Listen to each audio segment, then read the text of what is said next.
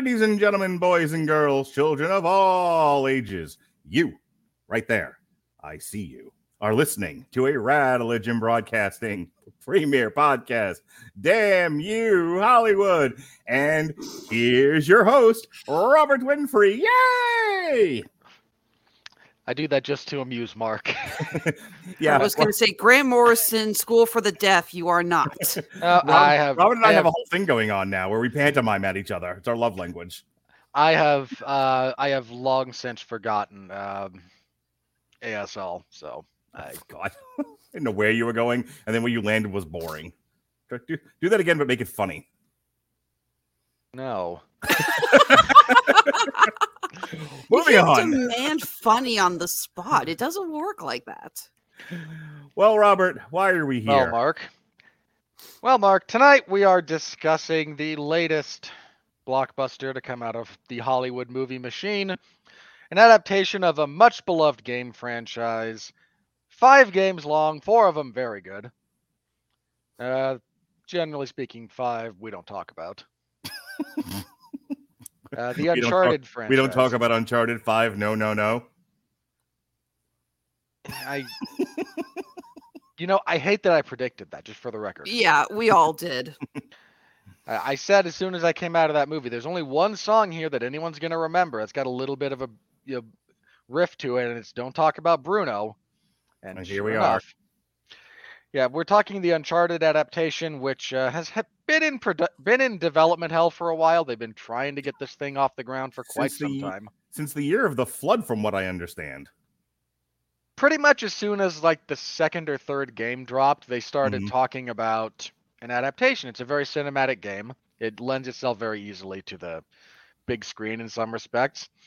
And But- then we got a fan film with Nathan Fillion, and everyone said, well, shit, this is actually probably better than anything we're going to get. And you know what?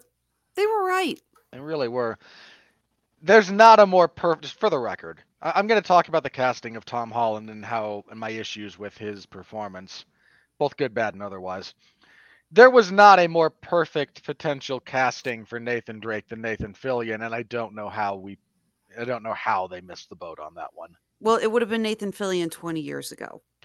Yeah, I mean, if you were to do it now, you would have to just jump to the fourth game essentially and let him do the grizzled old guy, which he could still do. Like that's Yeah, but in defense of money, the idea is to set up a franchise with a youngster so that if you do need him for several films because these things are billion dollar properties, he can age appropriately with the film. If you start too old, then you don't have him for as long, and therein lies the issue. Because it's not So that I don't see your point about Nathan. No, no, no, I- but Tom Holland looks like he's 12. We're gonna have him for a while, barring any unforeseen calamity. yeah, but no. And I'll get Not going to have him for a little bit. He's confirmed he's taking a break from acting for a while. again, yes, but no, and I'll get into why specifically when we get into that portion of the film. Mm-hmm. Uh, yeah, it, it- talking any further about this movie would uh, be just kind of jumping the gun a little bit. But we also have joining us, you've heard her a few times, Alexis Hejna of Honeysuckle Rose Creations. How you doing, Alexis? Doing good. Mark owns my soul this week. Only this week? Only, Only this, this week. week. Seriously. I have like nothing to do in March. We were going over the schedule today. I think I think I've, I think I've got like one show in March, and that's it. One assigned show. I told you, but barring any, uh, b- barring personality conflicts and scheduling conflicts, if there was something you wanted to be on, you just had to ask. That's always been the standing rule. All right, let's get cool. into let's get into this series itself. Robert and then Alexis. Um, I have no familiarity with this product. This is not a game I've ever played. Um, you know, without doing research for these kinds of podcasts, I wouldn't know it was based on a game. Other than I live in this world and I happen to see certain things as they pass me by on Twitter. So, Robert, you first, and then Alexis. What is your relationship to the video game franchise? Have played all of them. Uh, The first four I dearly, dearly enjoy. They are tremendous action adventure games, uh, a nice little blend of puzzle solving, platforming, and gunplay. They have great characters. They tell great, expansive stories. It's this the the story here that is that is told in the Uncharted series is the true successor to the Indiana Jones trilogy. You have said that on a number of occasions throughout the years we've been doing Damn You Hollywood. And it's still true. Like I Mhm. you have a treasure hunter.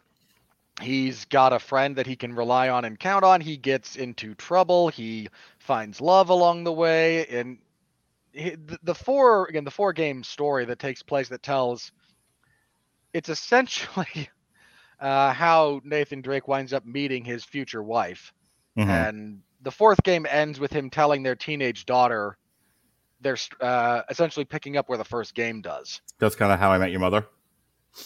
Sure, if you want to be like that.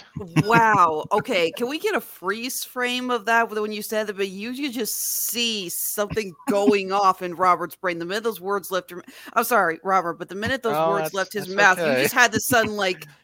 It, it- what was like like that line from the Simpsons like a- like, if you slow it down you could see just like like when his brain Pinpoint. just stops I want to like just zoom into Robert's brain and you just see Lewis Black's head exploding in fire. something like that. Uh, but it's it's also uh, the the core of the games, and I think what makes them work narratively, at least, uh, is the characters and their interactions, and the tremendous amount of uh, heart that the story is able to get going. There's a lot of games that you know try to do stuff like this. I mean, the Uncharted franchise was so successful that the, that when they rebooted Tomb Raider, all they did was rip it off badly.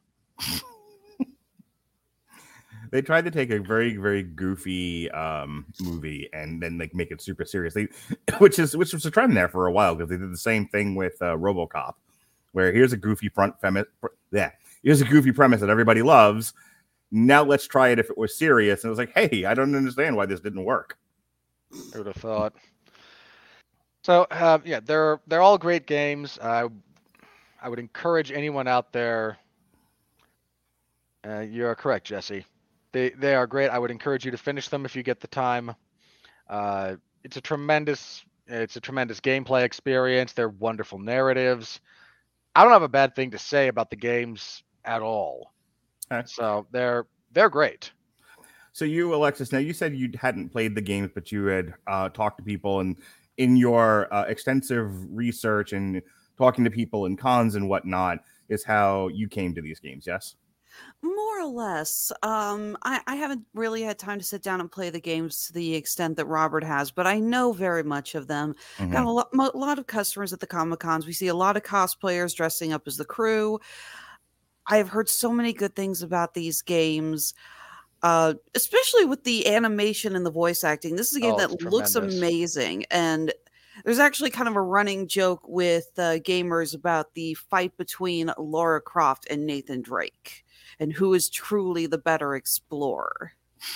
So I always love hearing people's input on that. Although Death Battle did do it, and they actually proved that if you use the games, Lara Croft is technically stronger than Nathan Drake. I'm glad you mentioned it because as, as soon as you said that, I was just like, oh, I wonder if they've done a death battle. So Mhm, they have. They've they're kind of running on empty over there a little bit. They've done pretty much everything at this point. Yeah, their la- their season finale was One Punch Man versus Popeye the Sailor. yeah, there's no contest there. Saitama wins. Uh, Popeye is Toon Force. Doesn't matter.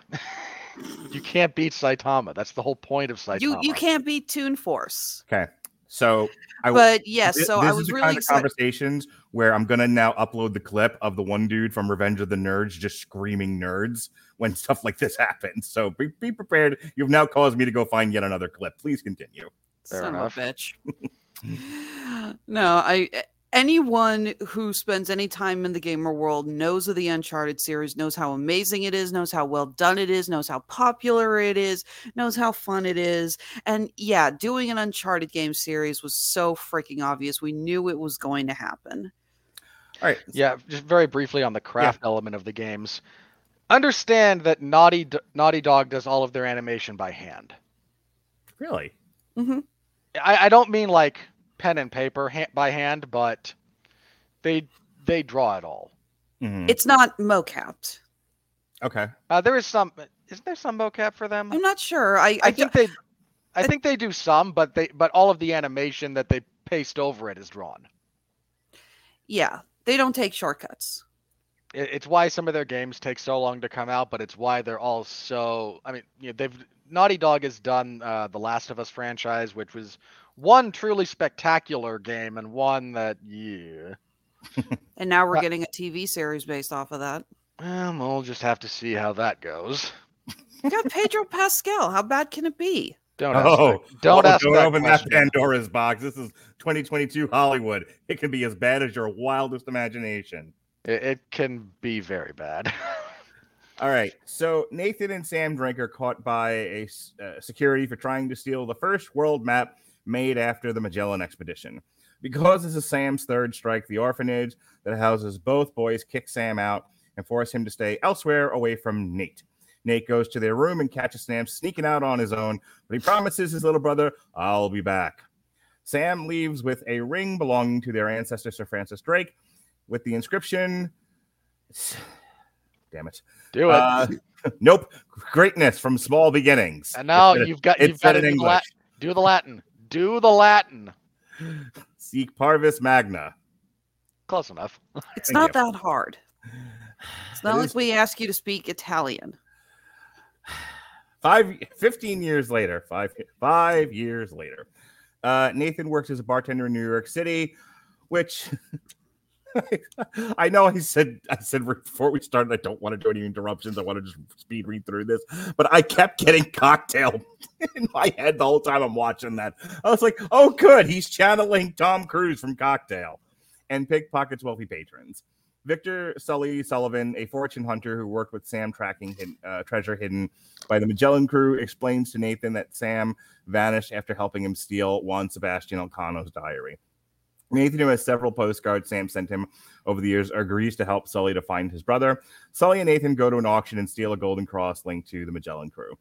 There, the pair encounter Santiago Moncada, the last descendant of the Moncada family who funded the original expedition, and Jo Braddock, leader of the mercenaries hired by Moncada. Nathan is ambushed by Braddock's men, and the ensuing fight creates a distraction for Sully, disguised as an auction attendant, to steal the cross. The duo travel to Barcelona, where the treasure is supposedly hidden, and rendezvous with Sully's contact, Chloe Frazer, who has another cross to bear. Chloe steals the first cross from Nathan, but Nathan and Sully convince her to work with them after yet another parkour chase. Meanwhile, Moncada confronts his father, Armando, upon learning the family fortune is being donated. After Armando states his son is not worthy of inheriting it, Moncada orders Braddock to kill him, like you do. Nathan, Chloe, and Sully follow clues in on El Cano's uh, diary to Santa Maria del Pi, finding a secret crypt behind the altar. Nathan and Chloe enter, finding a trap door, but as they open it, the crypt floods with water. Dun dun dun. Sully barely manages to help them escape after subduing an ambush by Braddock. Using the two crosses to unlock a secret passage, Nathan and Chloe find a map that indicates the treasure is in the Philippines. Chloe betrays Nathan, dun dun dun, having originally been hired by Moncada, and takes the map. Who didn't see that coming? Sully reunites with Nathan and says that he and Sam recovered Elcano's diary. They were ambushed by Braddock. Sam was shot and Sully narrowly escaped. Moncada, Chloe, and Braddock's team depart in a cargo plane to find the treasure, but Braddock betrays and kills him. Nathan and Sully ha- hide out on the plane. Nathan confronts Braddock while Sully parachutes out. Nathan is knocked down on the plane with Chloe, who attempts to escape with the map after Moncada's death, and the pair land in the Philippines, where they realize the map does not pinpoint the treasure. After surmising Sam may have left a clue in his postcards, Nathan concludes the treasure's location. Unsure over Chloe's loyalties, Nathan leaves her fake coordinates and finds the Magellan ships, reuniting with Sully. Braddock follows them, forcing Nathan and Sully to hide as their crew airlifts the ships. In their escape, Sully com- commandeers one of the helicopters, causing Braddock to order the other helicopters to approach for a boarding action. Uh, yeah, Nathan defends himself with from her mercenaries and shoots down the other helicopters with one of the ship's cannons. Braddock drops the ship's anchors while Nathan climbs to the helicopter. Sully throws a bag of collected treasure at Braddock, who is crushed to death when the ship breaks and falls. As Philippine naval units arrive, Nathan and Sully escape with a few pieces of pickpocketed treasure, while Chloe, who followed them by boat, is left empty handed. Aw, poor dear, poor dear. All right, Alexis, kick us off here. Oh no, you've discussion. you've got to talk about the stingers first of all. I left Uh, before that Wikipedia, happened. Wikipedia actually didn't put the uh, stingers on there. So, Robert, Oh, as you are the only one who probably knew who they were talking about in that mid-credit scene, which went so stupidly esoteric, why don't you talk about them? Well, first of all, we do get the hint that we, we do get to see that his brother is alive and stuck in a prison from which he will be liberated and then gets to help them find Libertalia and the treasure. No, wait, that's the fourth game. Sorry. We who, it's like who didn't know Sam I was know, alive? like, that that was so stupid. Like that, that that's just the dumbest pseudo stinger. No, our closing stinger is meant to set up part of the. It actually is supposed to set up, in theory, the first action. Thank you, Alex. That's my brother. Anyone who didn't play the game, such a surprise. Uh, the stinger is supposed to set up essentially the beginning uh, action sequence from the first game, which is Nathan and my brother, yes. which is Nathan and Elena, a journalist that he hires to do research on this, following the coordinates that are engraved inside of Sir Francis Drake's ring to a location, and then they actually wind up looting a German U-boat that is in the jungles of. I think they're off the coast of Argentina, but don't quote me. This was all an after credit scene. Mid credits. Mid. Okay. Well, hang on. No, no, no. The mid credit scene is supposed to set that up. Oh, okay. It's it's Nathan talking with one of the uh, antagonists from the first game, okay. getting if a it's map. not, who if they do get a sequel and he's not played by Neal McDonough, I'm going to be very disappointed.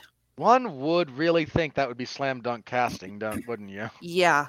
It's like I again, I know enough about the game to know who that character was. I'm like, yeah, and you have Donahue on McDonough on standby, right? Yes, but Hollywood has gotten very French lately.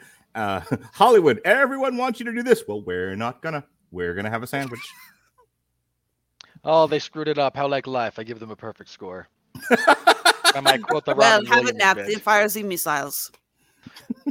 No, uh, that's one of my favorite Robin Williams bits. It was it's from a stand-up thing he did right uh, right after the like right around the time of the 2002 Winter Olympics when there was that big scandal about the French judge giving the uh, a wrong score in the pairs figure skating. So I And- did Eddie Izzard. You did Robin Williams. What were you doing? Classic Flash cartoon Got it. about the end of the world and uh, all of us flying our nukes at each other. Oh, I remember that. I, I remember that one. When Australia's still like WTF, mate. Um. Anyway, so that's what that's supposed to set up. Uh, he's getting a map, which was uh, again allegedly to this German U-boat that's got some of the keys that they need for the uh, again essentially the plot of the first game, Yeah, it was El Dorado, right? That was the which was actually not a city, but it was a it is a giant golden coffin that contains not gold but a biological weapon. right.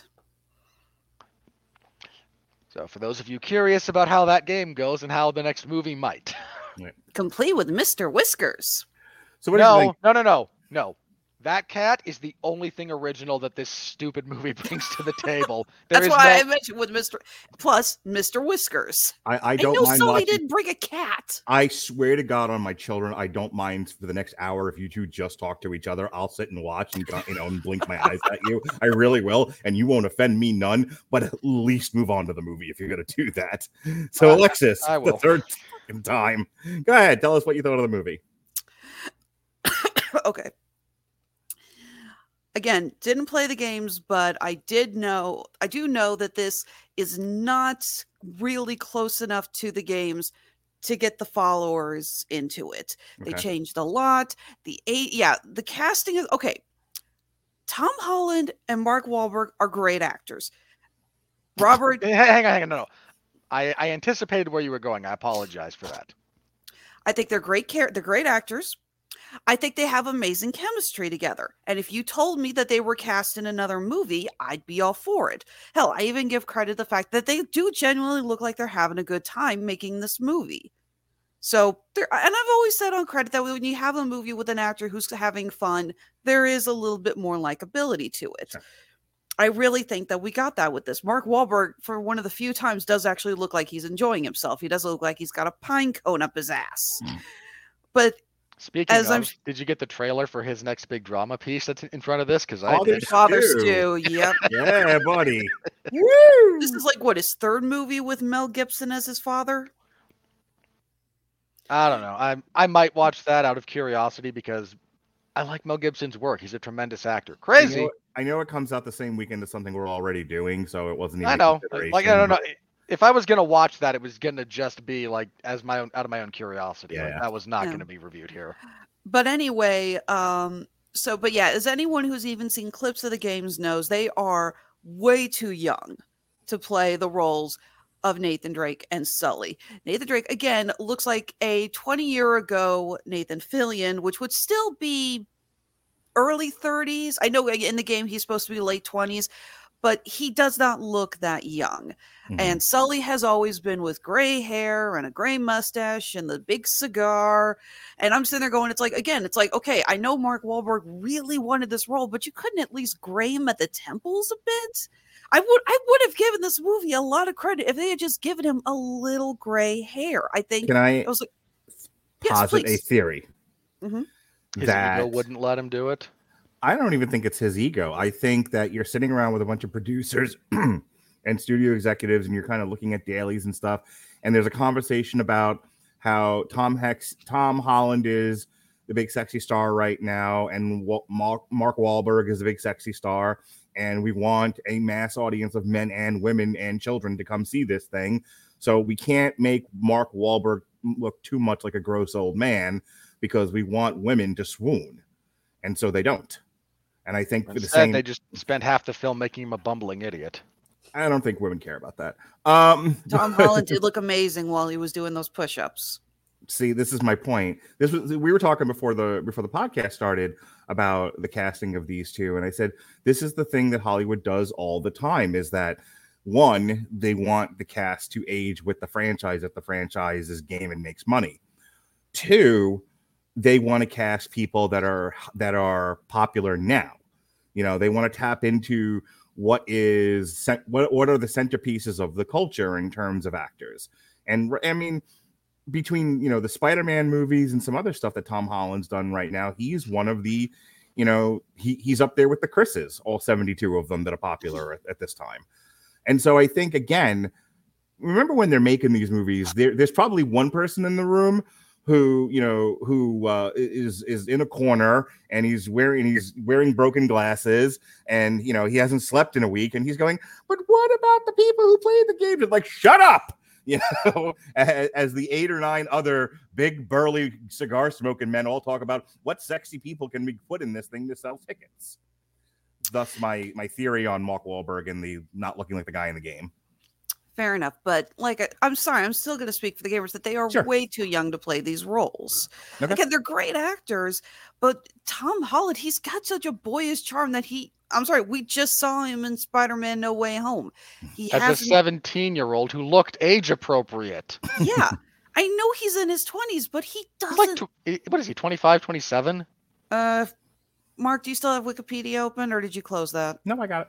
Okay, you want Um, to take care of that? I believe he's a thousand in elf years, but he's also uh 25. Okay. God, Yeah, he was and he has born. a I very- was mi- he was born and I was midway through college. I could have babysat him. but so my biggest problem with this film, besides really bad pacing, I'm sorry, there was just so many scenes. I was like, wow, you really didn't know how to, you know, properly establish the mood of this shot, did you? When they find the gold underneath the false barrels, I was literally saying, that's it. It just it rushes so badly it has real this movie does have really good action adventure set pieces i'll say that the scene with the flying pirate ship magellan ships is really well done very fun very enjoyable but this movie is it a is not strong enough with the fans that they're going to you know be saying yes yes this gets us and it is not strong enough on its own to demand its own franchise. Am i glad i saw it?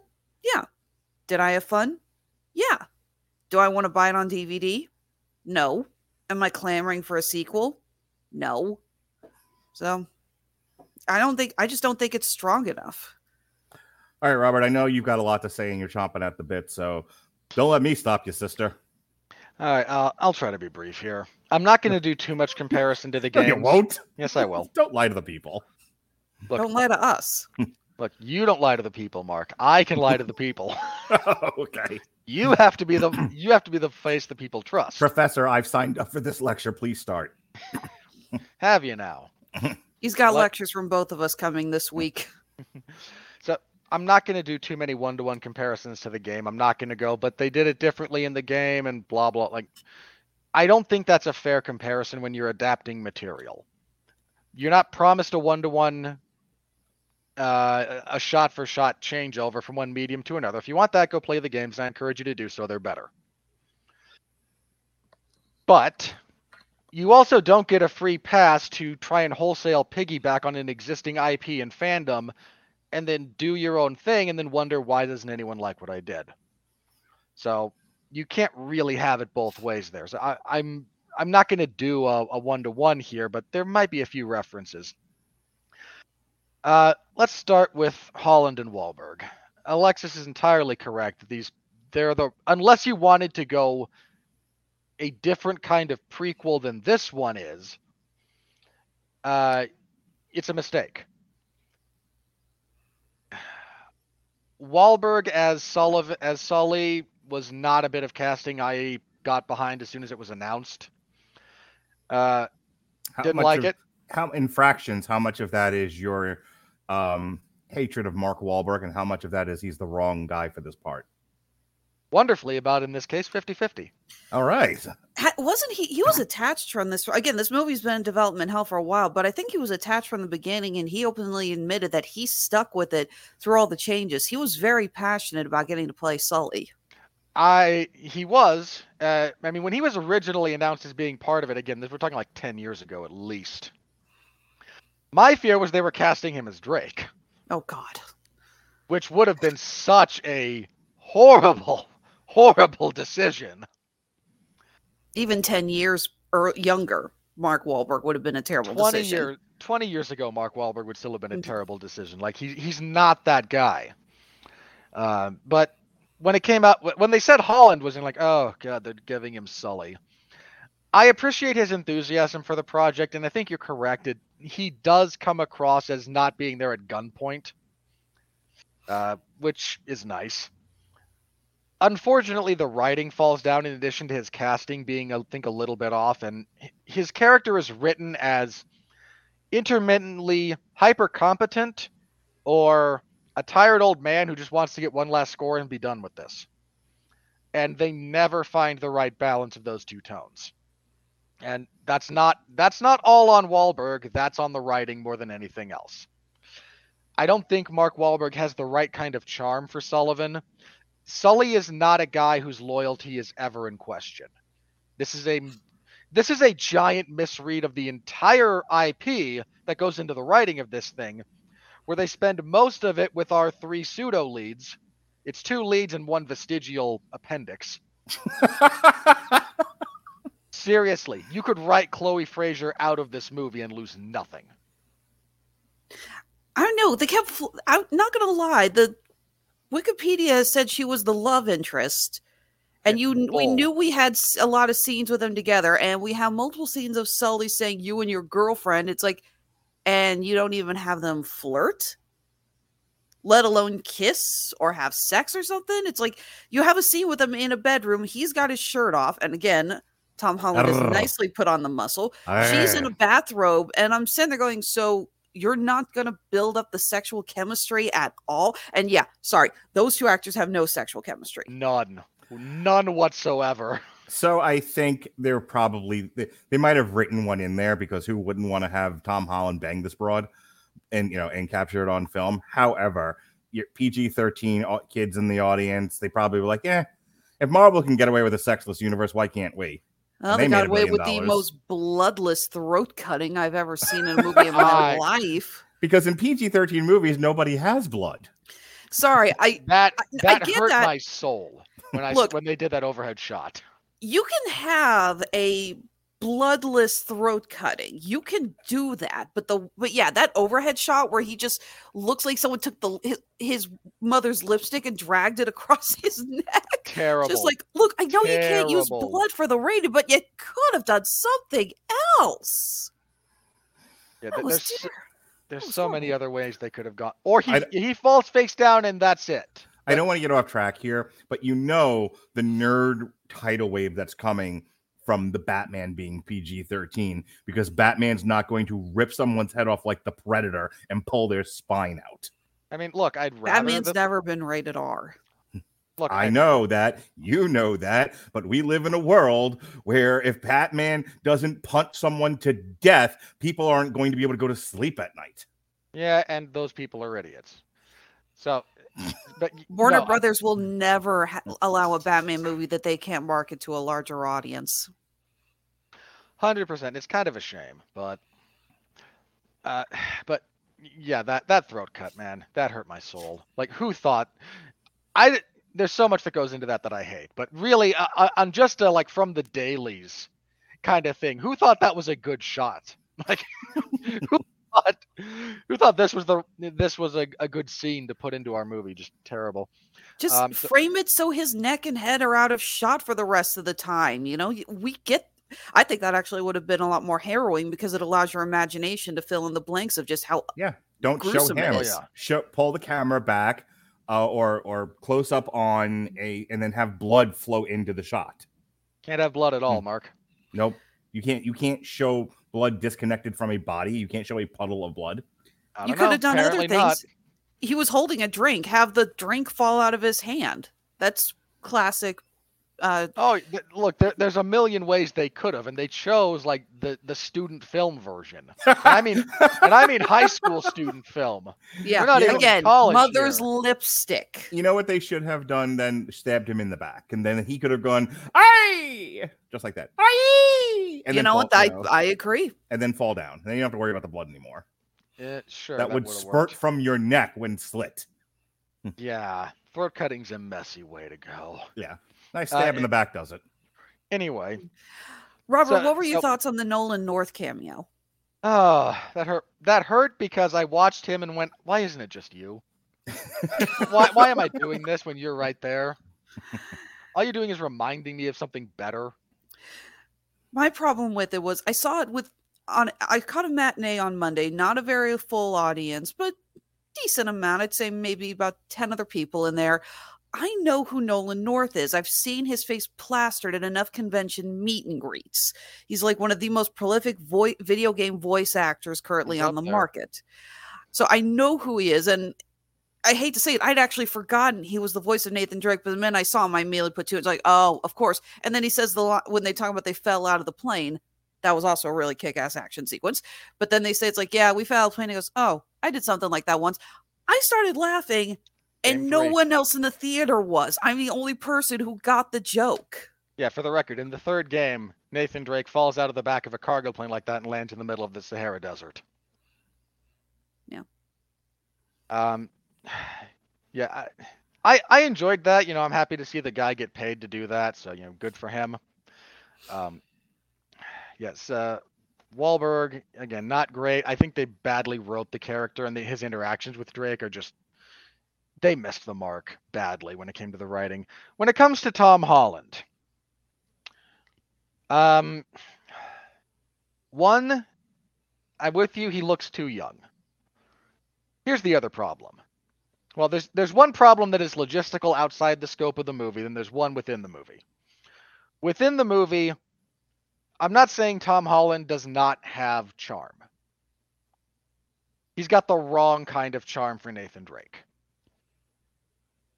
Holland's the way Holland's performances kind of draw you in as far as his charm goes is he does the teenager in over his head gimmick. Mhm. That's what he feels like. Mhm. And his likability makes up for the fact that most people want to see teenagers get hit by cars. unless they're yours. In which case, you want it to be a bus half the time, and the other half of the time, you throw yourself in front of it willy nilly. Uh, neither here I nor would there. have liked if the three teenagers in the movie theater had gotten hit by a car. Stop wishing death on people. Doesn't have to be Both of- death, Mark. Both of you. My goodness. Or if you're going to wish death on people, do it right and join a cult. And I don't mean and I don't mean some of these cults on Twitter. I mean a good cult. With the sacrifice. Yes. And And the, the ghosts and the whatnot. Not these Yeah. weirdos chasing after Japanese women dressed as maids. yeah, yeah. Not that cult. But uh, the the point there is Drake's Drake's charm is supposed to be more, and I, I hate to use the reference, but it's supposed to be more Harrison Ford, more Indiana Jones. It's supposed to be, yeah, my brother. A good memeing never hurt Hurt anyone. anyone. It's true. Why don't we just get your brother on the freaking show here? He's offering He's better fine where he commentary. Uh, but Holland's again, Holland's charisma and his charm is all wrong for this role. You need someone who's smooth. You need someone who's uh, a little bit sarcastic, but has a a, a real deep kind of soulfulness under it. I'm not saying Holland is again. I'm not saying Tom Holland's not a charming enough actor. He is. He plays Peter Parker quite well. Um, he's done other other stuff in that same vein perfectly admirably. I'm not even saying he can't do deeper acting performances. He's great in stuff like The Devil All the Time. The man can act. And he was good again, the, he was good in the action scenes.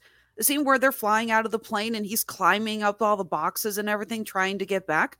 I thought he was really good in that stunt work. Yeah, There's a degree of the physicality that he absolutely gets, and that's to his credit and to this coordinator and whoever's and the stuntmen and everything. Like that, that all works more or less. I want to cast Tom Holland and Ryan Reynolds in Parkour the movie. I would really rather not. Stop with Hey. the lizard brain, Mark. Hey, Robert, you and I keep thinking of things we can pitch to get on a streaming service because they'll make anything now. I think this is our ticket. Parkour the movie, just an hour and a half of Tom Holland and Ryan Reynolds doing parkour. I think that might be too experimental for even streaming services, Mark. We're gonna workshop. It'll be fine. I'm gonna put it on a Kickstarter. We'll, we'll need to come up with some kind of plot. Anyway, uh, Holland's just a little bit miscast. I, this is not the kind of role that he's ever really going to be able to pull off accurately, and that's not on him as an actor. That's a misread from the studio trying to get someone. Hey, who's the it kid? Eh, how about that Tom Holland fellow? He'll be good for a franchise. You mean in addition to the three others he's already a part of? You idiots! I don't the guy blame who's him pub- for saying the guy who's publicly taking a break. And I don't Yeah. blame him for that one bit. And as soon as he comes back, you want to know what's going to be first on his docket. It ain't Uncharted, it's Spider-Man. not by a long shot.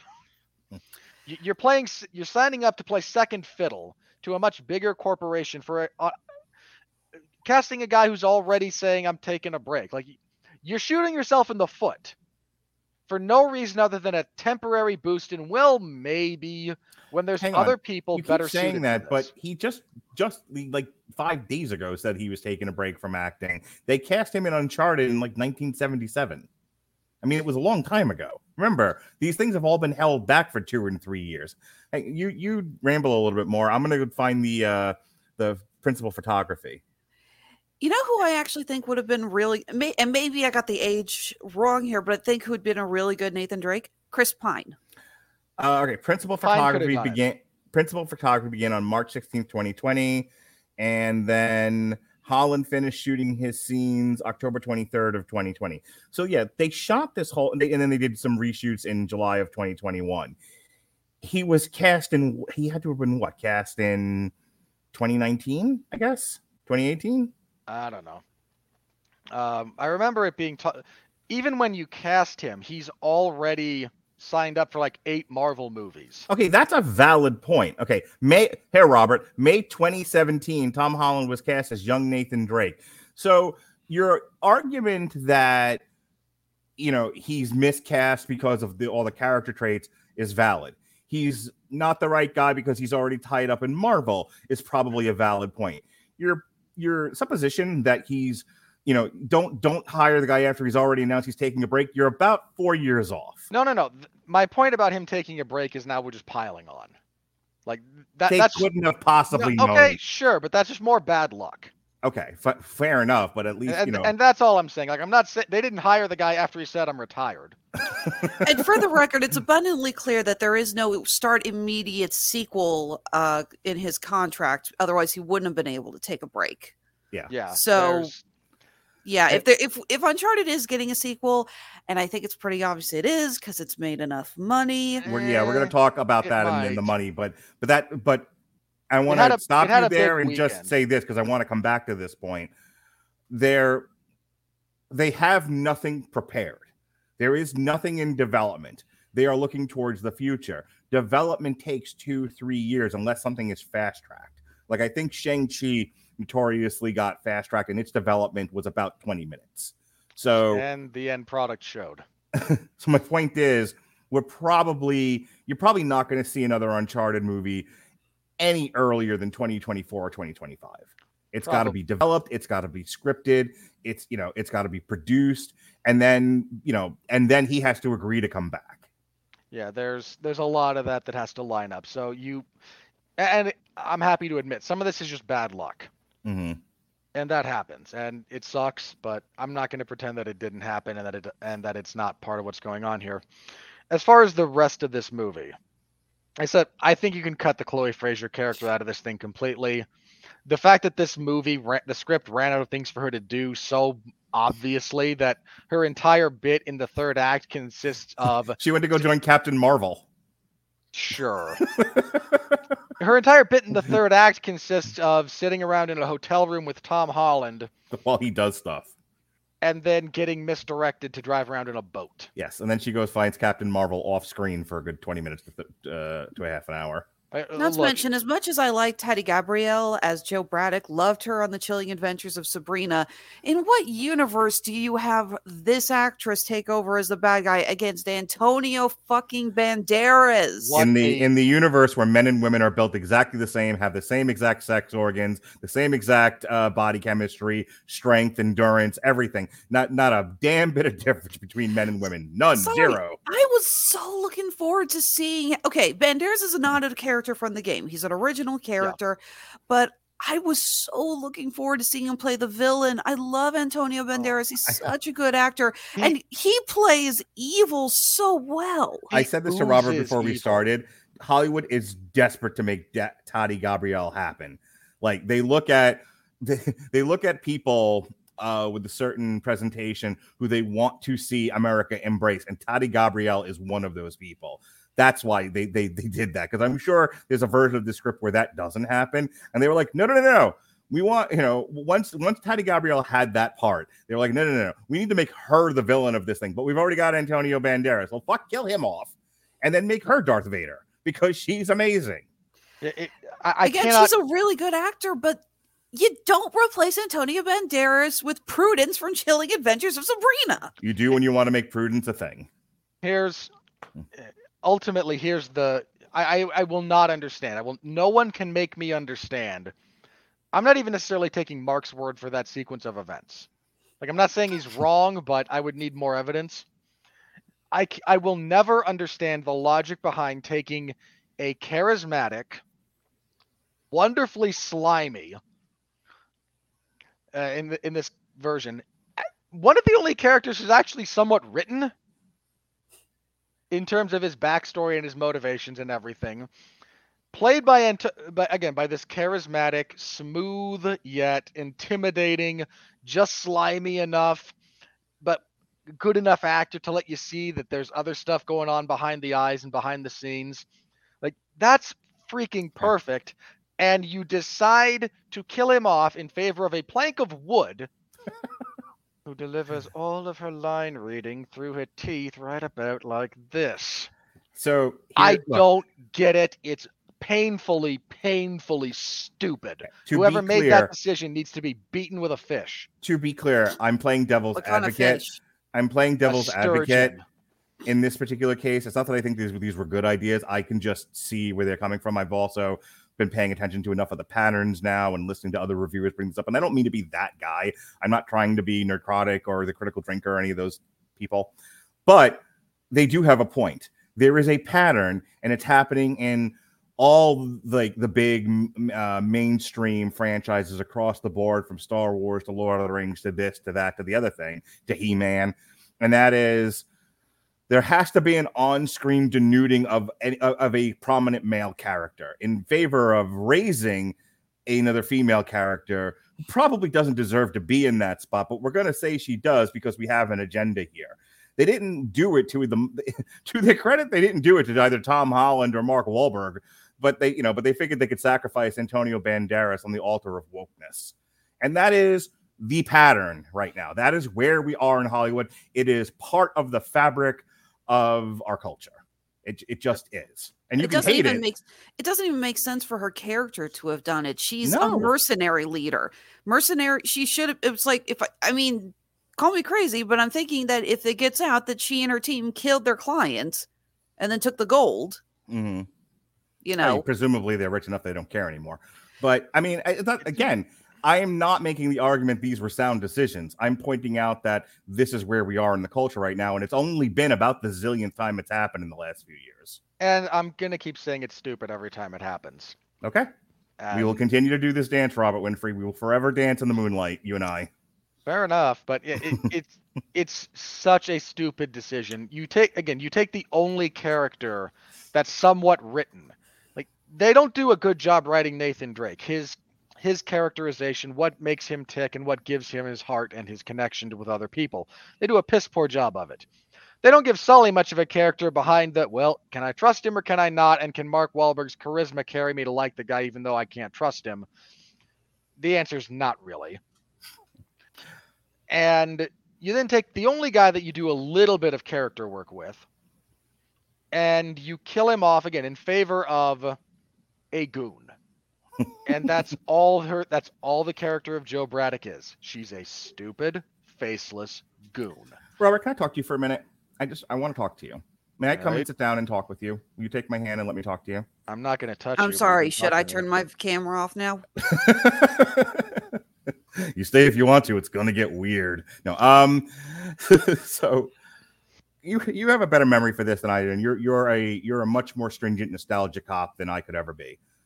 Am I remembering wrong that the Indiana Jones movies, or at least two out of four of them, were actually about something? The presentation was treasure hunting, but there was a subtext that was gritty and something that you could really buy into and relate and and even though what people remember about Indiana Jones is running away from a boulder and the whip and the shooting the swordsman and all of that, what whether you realize it or not, what your brain does, as Mr. Plinkett would say, is that there's stuff going on with these characters and their relationships that drew you in and took you along for the ride, and that's what makes Indiana Jones and two out of four movies stand the test of time. Or am I not remembering that right?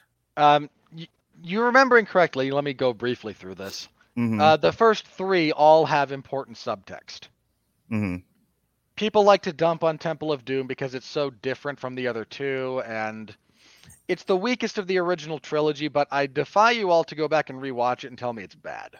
Oh, I just Right. make fun of it because of Kate Capshaw.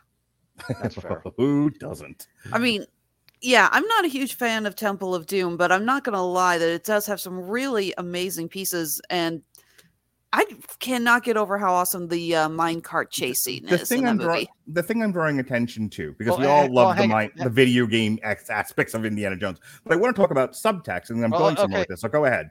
Okay, so the subtext, the relevant subtext for the three trilogy movies, and we don't talk about Kingdom of the Crystal Skull. No, no, no. Raiders. Fair enough. Sorry, it's like, God damn it, Robert, you No, walked no, no. right into that. Okay, uh, look, I have a. I will find another way to say that, and he will never be able to do that again. I have a terrible habit of ruining people's fun like this, and I make no apologies for it. That's your assignment for our next review, man. We have got to sl- make sure he doesn't do that joke ever again. No, I- no, no. It's okay. It- I will. I will. I guarantee. I will Get on with it. That. Raiders of the you don't have Lost Ark. anymore. Raiders of the Lost Ark is about Indiana Jones and bits of his regret throughout his life and kind of coming to terms with some of the decisions that he's made in the past and finding a little bit more of what he wants the future to be. He is again, he's a treasure hunter, but he's kind of bu- a little bit down on his luck. He's got these people in his past who he feels badly about how things worked out, Marion in particular. And it's about him kind of reconnecting with that and moving on from his past. Temple of Doom, which is actually which chronologically takes place before Raiders of the Lost Ark, is about Indiana Jones overcoming his darker self. We find him there, and he is not a really a he's allegedly a professor, but he is he's not nearly as altruistic. He's not nearly as enlightened, for want of a better expression. He is very greedy. He is very self-centered, and while he's still it's not that he doesn't care about the people around him. It's one of the things that makes him a more grounded character. What he's after in that movie is explicitly fortune and glory. And by the end of it, he has learned that there are things more important than the material wealth at, at immediate, immediately at hand. For uh, for the Last Crusade, which is my personal favorite of the trilogy, and I maintain the best written, Agree. if, if we're just talking about writing. Raiders is the most fun to watch, but uh, give me the Last Crusade any day. Last Crusade is about uh, Spielberg, I think, uh, when he describes that movie, describes you know, the Grail is secondary. The search is for the relationship between Indiana Jones and his father. Yep. The Grail just happens to be what they're doing together, but the search for the Grail is the search for his father and what that means to him. Okay. So the And- reason why I went down this road is because This movie has none. that yes this movie has no subtext but it's also a really classic example of a, of another pattern in hollywood that i've noticed which is people are are our age or a little older a little younger but probably within a 20 year period a 20 year frame of all three of us i am eight years older i think than both of you um so you know it's a pretty wide area but go with me on this people who have all seen the indiana jones movies and got the wrong message because they think it's about running away from a boulder and about finding treasure and cracking whips and shooting swordsmen. They don't see the subtext. And I know that because most people don't, I mean, your brain does, but most people don't consciously see the subtext of the Indiana Jones movies. They just think it's about sexy Harrison Ford cracking a whip. And so when they go to sit, and so they go to Hollywood and they go to write a movie, and they say, and they say, let's do Indiana Jones, but it's Uncharted. Okay, well, what do I remember from Indiana Jones? Stunts, and they don't know what the movies are about, and so the, it, this Uncharted movie is a poor translation of a misunderstood Indiana Jones movie, and that's my big problem with it It, because again devoid of all the knowledge of the games i watch this thing and go okay this is somebody this is somebody's poor cover of a song they don't understand but sounds nice in their ears I think Yeah. they were trying to have the subtext about Nathan Drake's relationship to his brother and his feelings of abandonment and the fact that he that his lifelong dream to discover that treasure with his brother it's that he had to learn that he could to stand on his own but I'm not saying that was well done. no no because you're not wrong except that there's subtext and then there's smack you in the face with a frying pan text okay this movie had all the subtext of porn robert you were about to say something Uh, I, I was just gonna move on to some of my next issues with the movie, Oh. but no, your entire like good subtext doesn't need a character standing looking at the screen going, but I waited to, I wanted to be right here with my brother all these years, or him miming, you know, steering the pirate ship and going, but I've been waiting my whole life to do this. Like, there's ways to do that. But I don't. I didn't like if he's doing the thing where he's steering the ship and you know speaking like a pirate. I don't Which need Mark. Wahlberg. To, I don't need Mark Wahlberg to then go, "Hey, Jack Sparrow, knock it off," and then him to go. But don't you understand? My whole life, I've dreamed of this moment, driving, pretending to drive a flying pirate ship as it's carried by a helicopter, and we fight for our lives. my I'm sorry, I my actually like how- that scene. No, no, I thought I- that scene I- was. It, I I thought I like that scene because I, th- I didn't think it was the subtext. I thought it was just more. Oh come on, I'm sitting on a pirate ship. You don't think I'm gonna have some fun with this? I was my okay gauge with for how well things are written is if I turn to my eight and my 11 year old and they're like, this is awesome. I understood everything that was happening. Your movie was written too stupid. If they look at me and they go, I don't know what the hell I watched for two hours, but what I saw looked awesome, Dune. Um, then I go, okay, you wrote this for people with functioning brain cells. You wrote this for adults. And if children happen to like get bullied for them. This is this is the former, not the latter. And that's my biggest problem with Uncharted because as a purely visual spectacle, it's fine. You know, Mm. Par- Tom Holland does a lot of fun parkour stuff. Um, as as you know, chasing after Chloe Frazer in the one scene, and you know, the I didn't know that that was part of the game, but him, you know, falling out of the plane uh, and jumping on the boxes and whatnot was all fun video game stuff that I Yeah, couldn't play. Um, him him falling out of the plane's a pretty good sequence. The Mhm. chase through Barcelona feels like it's there to have a chase. Like there's there's I mean, it all, you know, I'm going to say something positive in its favor. At least the fights between the men and the women was were 50-50 booking. It wasn't the men always getting their ass kicked, and obviously you can't kick a woman's ass because really, how could you? no, I I was I was You know? very I was pleasantly surprised by the fight between Mm. Jo and Mark Yeah. Wahlberg, yeah, where she in the tri- pizza place. where she has to use bits of technique to try and overcome the Right. obvious physical disparity. Yeah, I, I wanted to give the movie at least some credit. They handled the fight I- scenes with some competency. I, I will agree with that fight scene, and you know him slamming her through the glass that he'd already Mhm. broken was kind of a nice Yeah. touch. Um, Uh, him going Tom Holland, you know, fighting with the Scottish guy that you saw he's part of that in the trailer, and then him jumping into the chandelier and all that stuff. I mean, look, dude, I mean, is, is this like you know Chris Nolan Tenet action sequences? No, but I think for your general audience, these these these were suffice. You know, these were perfectly serviceable is the word I was looking for. The Um, uh, the the final action set piece again with the flying ships, Mhm. which, you know what? There's only one thing about this that I'm going to say that doesn't work that way. Now, Mhm. bear in mind, none of it works that way. Absolutely none of it. Sure. I'll go with your ships. I'll go with your helicopters live, having enough power to airlift a a Spanish made Yeah. of wood, a giant wooden pirate ship. year old wooden sailing ship that was a tropical climate. Yeah. Fine. I'll give you that that thing didn't rot to pieces. I that's stupid, but I'll go with you. Only one thing that I'm really going to point out to you. Gunpowder flattens over time. 500 year old gunpowder will not light. Hell, the, the, the limit on gunpowder is so much less than that. Even if it hadn't, Much less. he would have gone deaf from being that close to that cannon explosion. Yeah, he was right there. Not to mention trying to aim it. Like th- there's Also, he'd have broken a bone when it rolled over him. That too. it too. would have rolled back. It. I mean, not to mention the fact that miraculously that cannon maintained its structural integrity when again we're talking about a five to six hundred year old piece of metal left in a very damp environment. I- I- again, it's in the tropics in the Philippines. You know what happens to metal when you leave it out there untreated like that? You ever seen a 600 year old cannon? They're in museums. You look Mhm. at one of those things and tell me it's safe to fire. Anything else? Because I want to conclude my point when we move on to the money, since we're almost at an hour. There's bunches of the action in this movie that I hated the presentation because it's cut to hell. hmm It's too there everything is cut, it's punch cut, punch cut, there and you don't really have a chance to let any of it breathe. And it's annoying and not pleasant not a pleasant viewing experience. Uh, again, some of it's okay, some of it's not. Uh,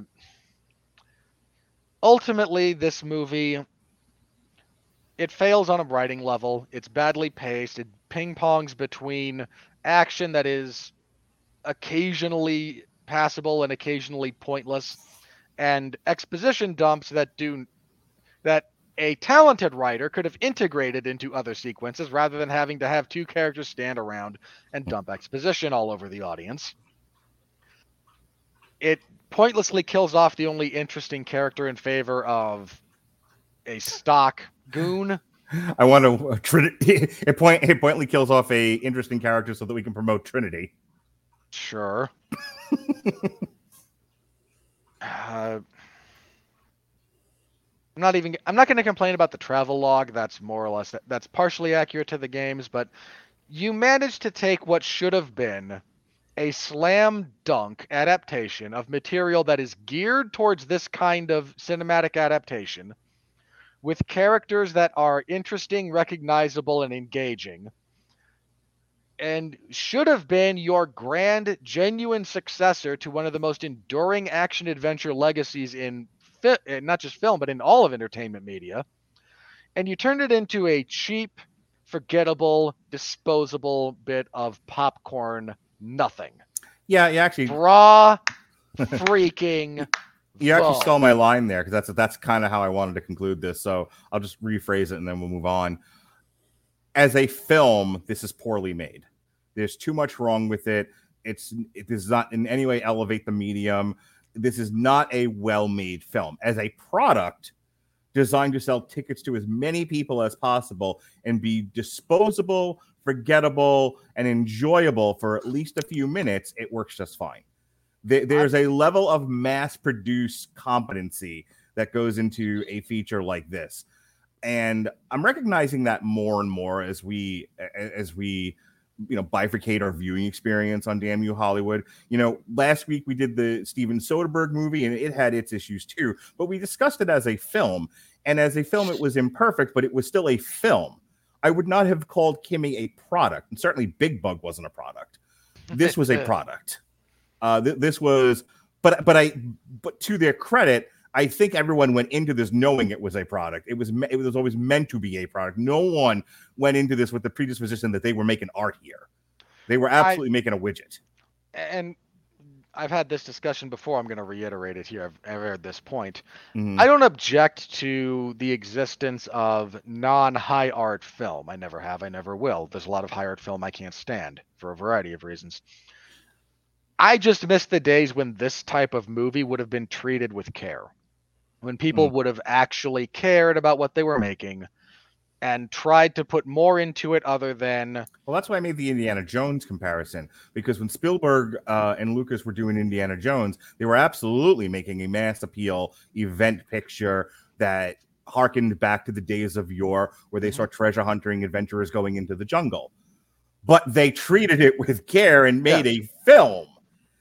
That either That- by evolution, devolution, or laziness, I think it's a or lo- I time constraints, I genuinely- now. I genuinely think it's a lack of talent first and foremost. Mhm.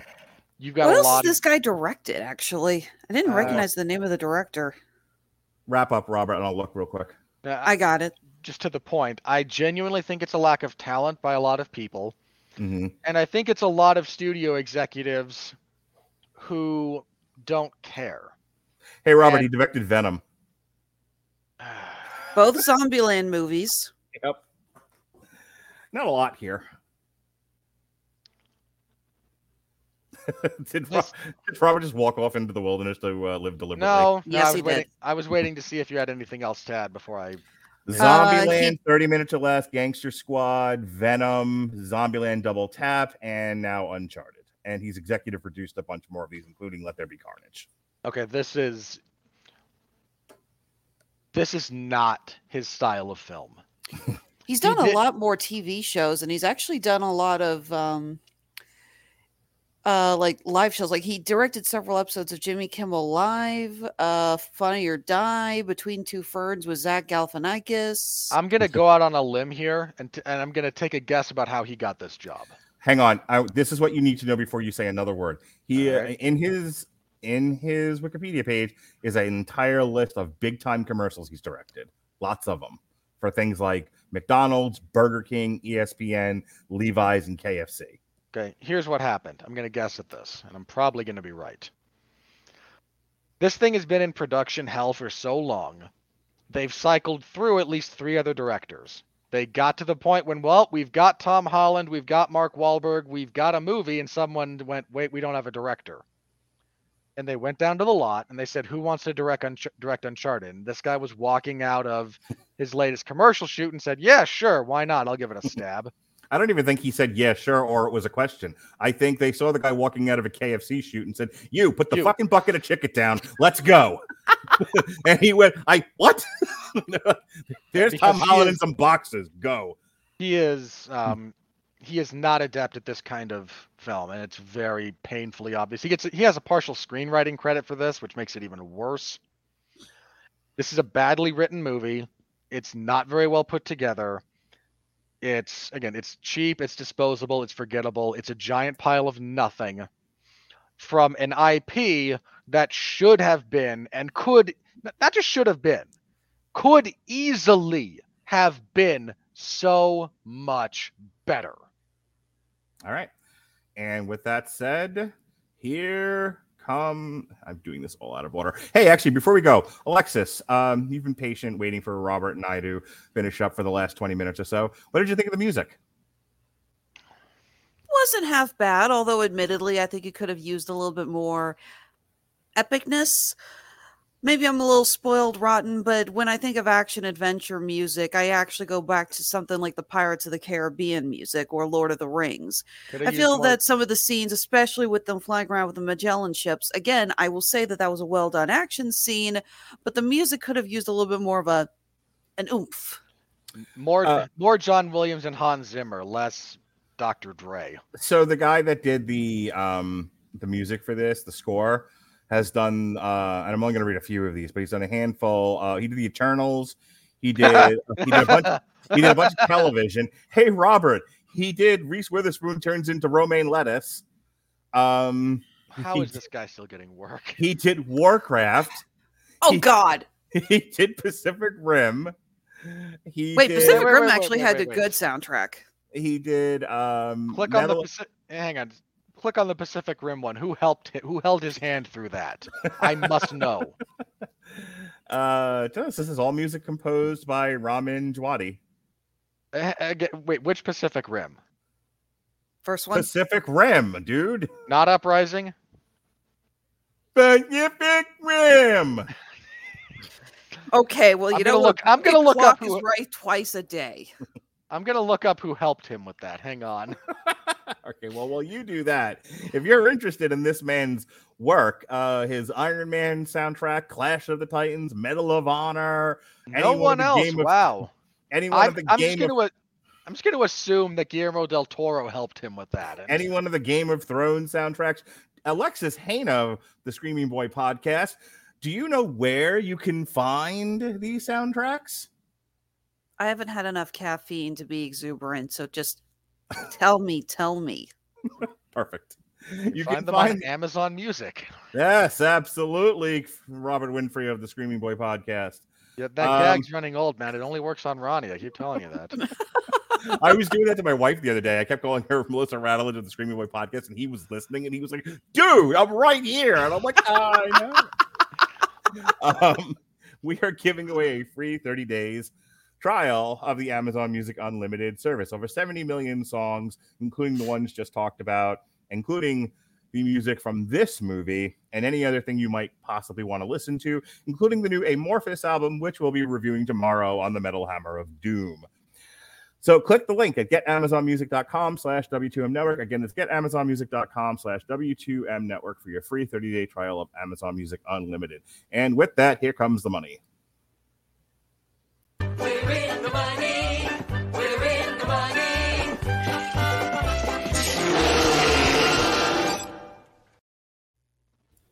All righty. Robert, have you figured out yet what episode that's from? No, I will. I need to put some effort into that. Uh, you know what I need to do? I just need to ask Ben. I'm sure he knows. Is he, he? eh, You know what? You're right. He's got even a more encyclopedic knowledge of The Simpsons than you do. so the range on the budget is 90 million to 120 million. We're just going to go ahead and say I'm 20 million. guessing. I'm guessing higher. Like, Yeah. There, there's no way with this thing's uh, development hell time that it's not high end of that, if not higher. Yeah, so we're just going to go ahead and just call it even 120. At the time of this recording, which is Tuesday night after it came out on a four day holiday weekend, it made 139.3 million dollars. It was obviously, obviously, obviously the number one movie of the weekend. Dog, which I also saw and was a perfectly lovely meditation on PTSD uh, and the and the second chances the world get uh, You, you can can't call give you. anything with Channing Tatum lovely, Mark. You just for the love it. of Pete. Um, anyway, my son insisted we see this movie because he loves dogs and he didn't love it nearly as much as I did. And then my daughter Well, fell asleep. That's because it's not about the dog, Mark. You don't understand. I do understand, and that was the problem. He thought it was about the dog, and it's not about the dog. It's about Channing Tatum doing pratfalls. Well, he that one came in at number two, um, and I believe is doing well if Wikipedia is telling me the truth. Spider-Man jumped up a place. Uh, it was number four last weekend. It's number three this past weekend. Death on the Nile which uh, we're not going to review because we couldn't make that happen. But hey, guess what's going on with Death on the Nile there, Robert Winfree? Just hit the Yes. button. Just hit the button. I said, where the what happened to all my buttons? Where did they go? There the it is. joke's ruined.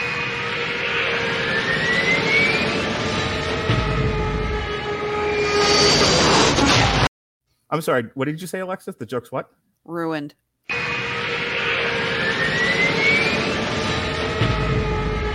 I didn't catch that. One more time. I hate you so much. I know.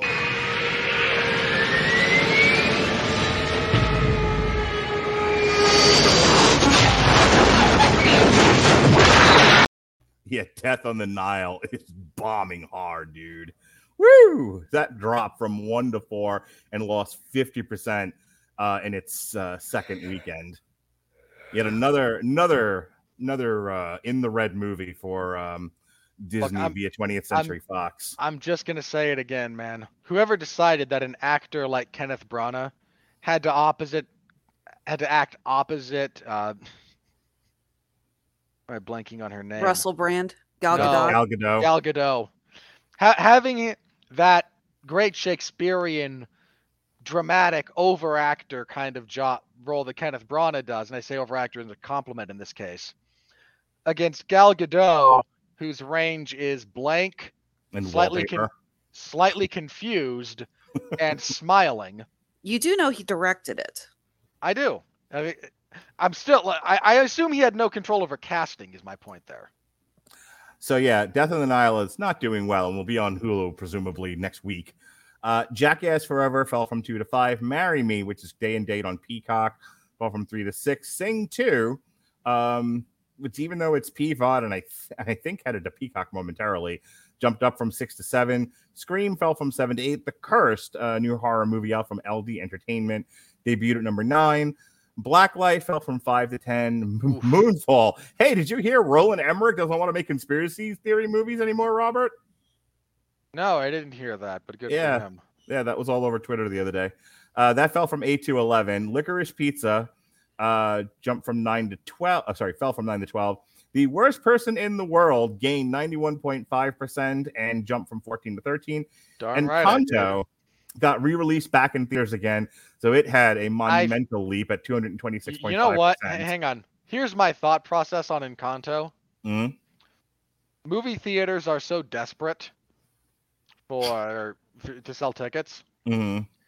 They re-released Encanto, and the the gag here is, it's 90 minutes where you get to drop your kids off, and you don't have to watch Encanto anymore. Um, so that jumped up from 22 to 14. West Side Story maintained at 15 and is currently available on Disney Plus. Drive My Car, the uh, one of the Best Picture nominees uh, out of Korea, uh, jumped, uh, dropped, jumped, jumped from 18 to 16. Belfast, also the leading uh, candidate to win Best Picture of the year, and a perfectly lovely picture, uh, dropped from 13 to 17. Parallel Mothers, another Best Picture nominee. No, not Best Picture, but nom, nah, uh, Penelope Cruz is nominated, I think, for Best Actress. Probably. Um, jumped from 20 to 18. Redeeming Love, which nobody saw and continues, nobody continues to see. I've never Uh, even heard of that. Yeah, nobody has. Um, dropped from 12 to 19. And The King's Man, which is currently on Hulu, um, dropped from 11 to 20.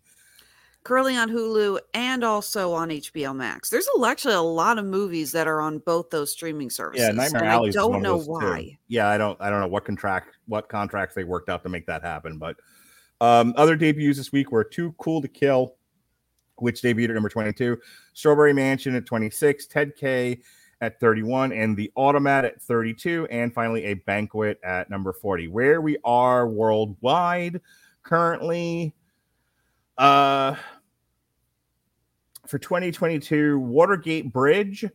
Um, I don't know what that is. It's currently at 428. Click on it. Let's find out. Uh, it's got to be foreign because there's zero domestic here. Yeah, click on it. prob- I want to find out. Uh, Australia. Yeah. Sequel? No, no, it's the sequel to the China. Ah, there it There it is. is. Ah, it all makes sense now. Robert, it's the Philly Flash. Um, Indeed. indeed. That- so now we understand. Too cool to kill. So what is this thing that's making? Ah, yes, another Chinese Chinaman movie.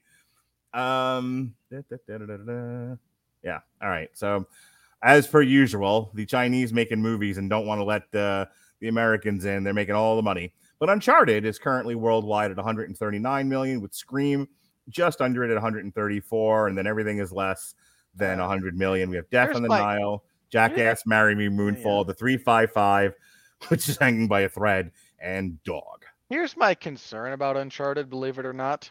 Hmm? It's sitting just under 140 million right now. Yeah. It needs to essentially double what it currently has to really be profitable. Mhm. Uh, I mean, we're talking about a budget of say 140 mil, 120 million. So you need to get to 240, give or take. And you pro- and given the history of this film and this development process, you probably need more than that. You probably need around the 300 to 400 million dollar mark to really feel good about it. I'm not sure it gets there. I think it'll be. I think it'll be fine. It's got a whole other weekend before. The, it has one other weekend left before it, no one. It's not going to matter anymore, and we'll get to that in a second. But this weekend coming up is nothing. There's one wide release. It's Studio 666. It's a comedy horror movie starring the, the Foo Fighters. I mean, eventually Sean Comer and I are going to review it as part of a triple feature, but we're waiting until um, it comes. It goes PVOD, which could be you know any day now. It's open road. Uh, so I can't imagine people are rushing to the theater, and I don't want to rehash the same shit we say every week. So just go with me on this. Yeah, yeah. No one, no one's running to the theater to see Studio Six Six Six. Just like myself and Sean Comer, they'll wait till it goes PVOD if they watch it at all. Um, so who cares? The rest of it's limited releases. Cyrano, which is getting rave reviews, but A is in limited release, B is a musical, and C not an event picture. I don't care what you say. I Actually, Um, couldn't help but laugh. They launched a new ad campaign about how it's an an Oscar nomination. It's an Oscar nomination for the costumes. And they actually say it's like the Oscar nominated film, and they just say Yeah. for best original costume. Like, wow, that's it. So, and then the following week after that, it's the Batman. Nothing else matters. And the Batman is tracking to make a billion dollars, just as uh, Spider Man did. You and I, are, you and I are. I'm still debating whether I want to take that bet with you or not. I our gentleman's bet. I don't see why you wouldn't. But Again, I, am just, I'm, I don't know. I'm just thinking about it. so here, let's look at let's look at the trajectory of the Batman. Yeah, uh, because again, after after this weekend passes, whatever Uncharted is made is about all it's going to make. Um, for you know, for the most part.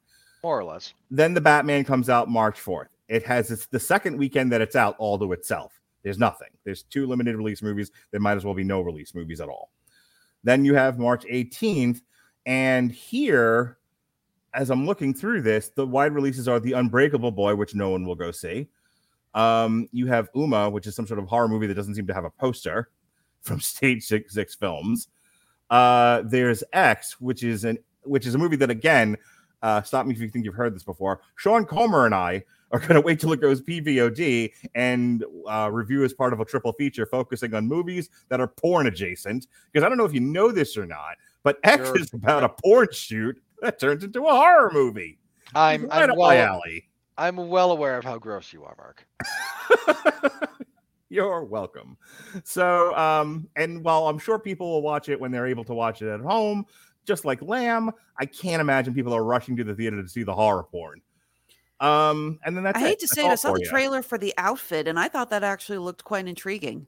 Uh, limited release, focus feature. I'm sure it's going to be just Jim Dandy, but again, people will still be going to see the Batman, and are not going to be going to see the outfit. Um, moving on to March 25th. There's uh, everything, everywhere, and all at once, and not Sean Comer, but instead Robert Winfree and I will be reviewing that when it goes PVOD because it too is only going limited.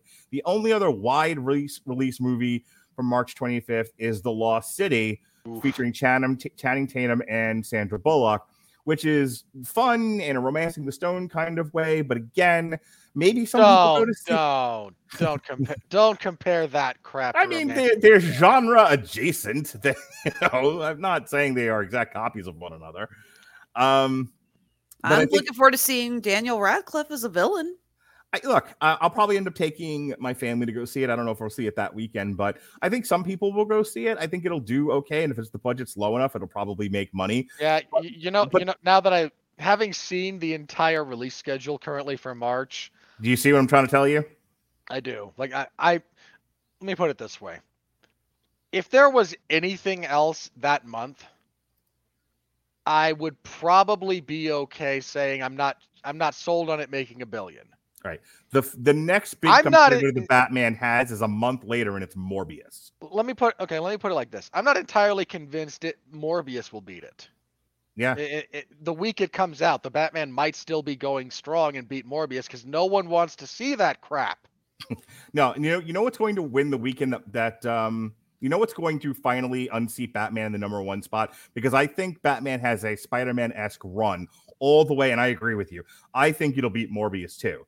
But you know what's going to finally unseat it? Sonic, Sonic the, Hedgehog- Sonic the Hedgehog, Hedgehog. Oh yeah, Sonic. The, I don't know if Sonic the Hedgehog gets to a billion, but I think it's going to be one of the more successful movies of this year. Here, look, you want to know what's going to be the best part about that weekend? And I Mhm. absolutely mean this. Watching a stupid Michael Bay movie get trounced by the blue hedgehog. Oh yeah, That's- I- that's I'm gonna, gonna I'm gonna be see it. I'm gonna review it with Ronnie. But yeah, ambulance is gonna get killed by Sonic. Who Um, I, here's reviewing Sonic? Uh, Robert and I, and I don't think anyone else has called it just yet. Hang Yeah, on. sure. You want it? And there's no yes, one I else want there. it. I absolutely love the first movie. It was great. Okay. Um, remind me when we're done here, and I'll put you on the schedule. Um, I, I'm very much looking forward to Idris Elba as Knuckles, and then I'm looking forward to the trilogy film, which is Sonic and Sonic Three and Knuckles. Yeah, nobody else right they're- now. Nobody They're else right now. following the game schedule, the game releases. It's kind of great. All right. So yeah, so Sonic wins the weekend of the eighth, and then then the Batman now has to contend with both Sonic, and in April fifteenth, it has to contend with uh, uh Fantastic Beasts three. So That- Okay. that'll be the end of the Yeah. Batman's run. Okay, I'm not gonna lie. my- I am. I'm sorry. I, I gotta say something. I am dying to see how people react when Fantastic Beasts come out because there is still a call to boycott that movie over the Johnny Depp. I I mean, I guess we'll see what happens. I'm You not want- really following the details of that or know how much that means to people, but I can't imagine there are more people on planet Earth that care deeply about the what's going on behind the scenes of that movie. That There's also the versus fact the amount that of people that just want to go see another Harry Potter movie. Well, there's You wa- also the fact that the Harry Potter fandom has taken such a humongous dive ever since J.K. Rowling decided, you know what, maybe I should air what I actually think about this on Twitter. I have thoughts about the, about the LGBTQ community. We would like to hear them. Ah! Um, is about what happened. Uh, y- You're not wrong. uh, I, I'm not going to touch that one. I, I wouldn't. Yeah, Uh, I just know that there's, there's a no lot to- of fans who have sworn off ever touching a Harry Potter book ever again. Well, I got people on when I originally was going to Orlando, I said I might do a week in Disney World, a week at the Wizarding World.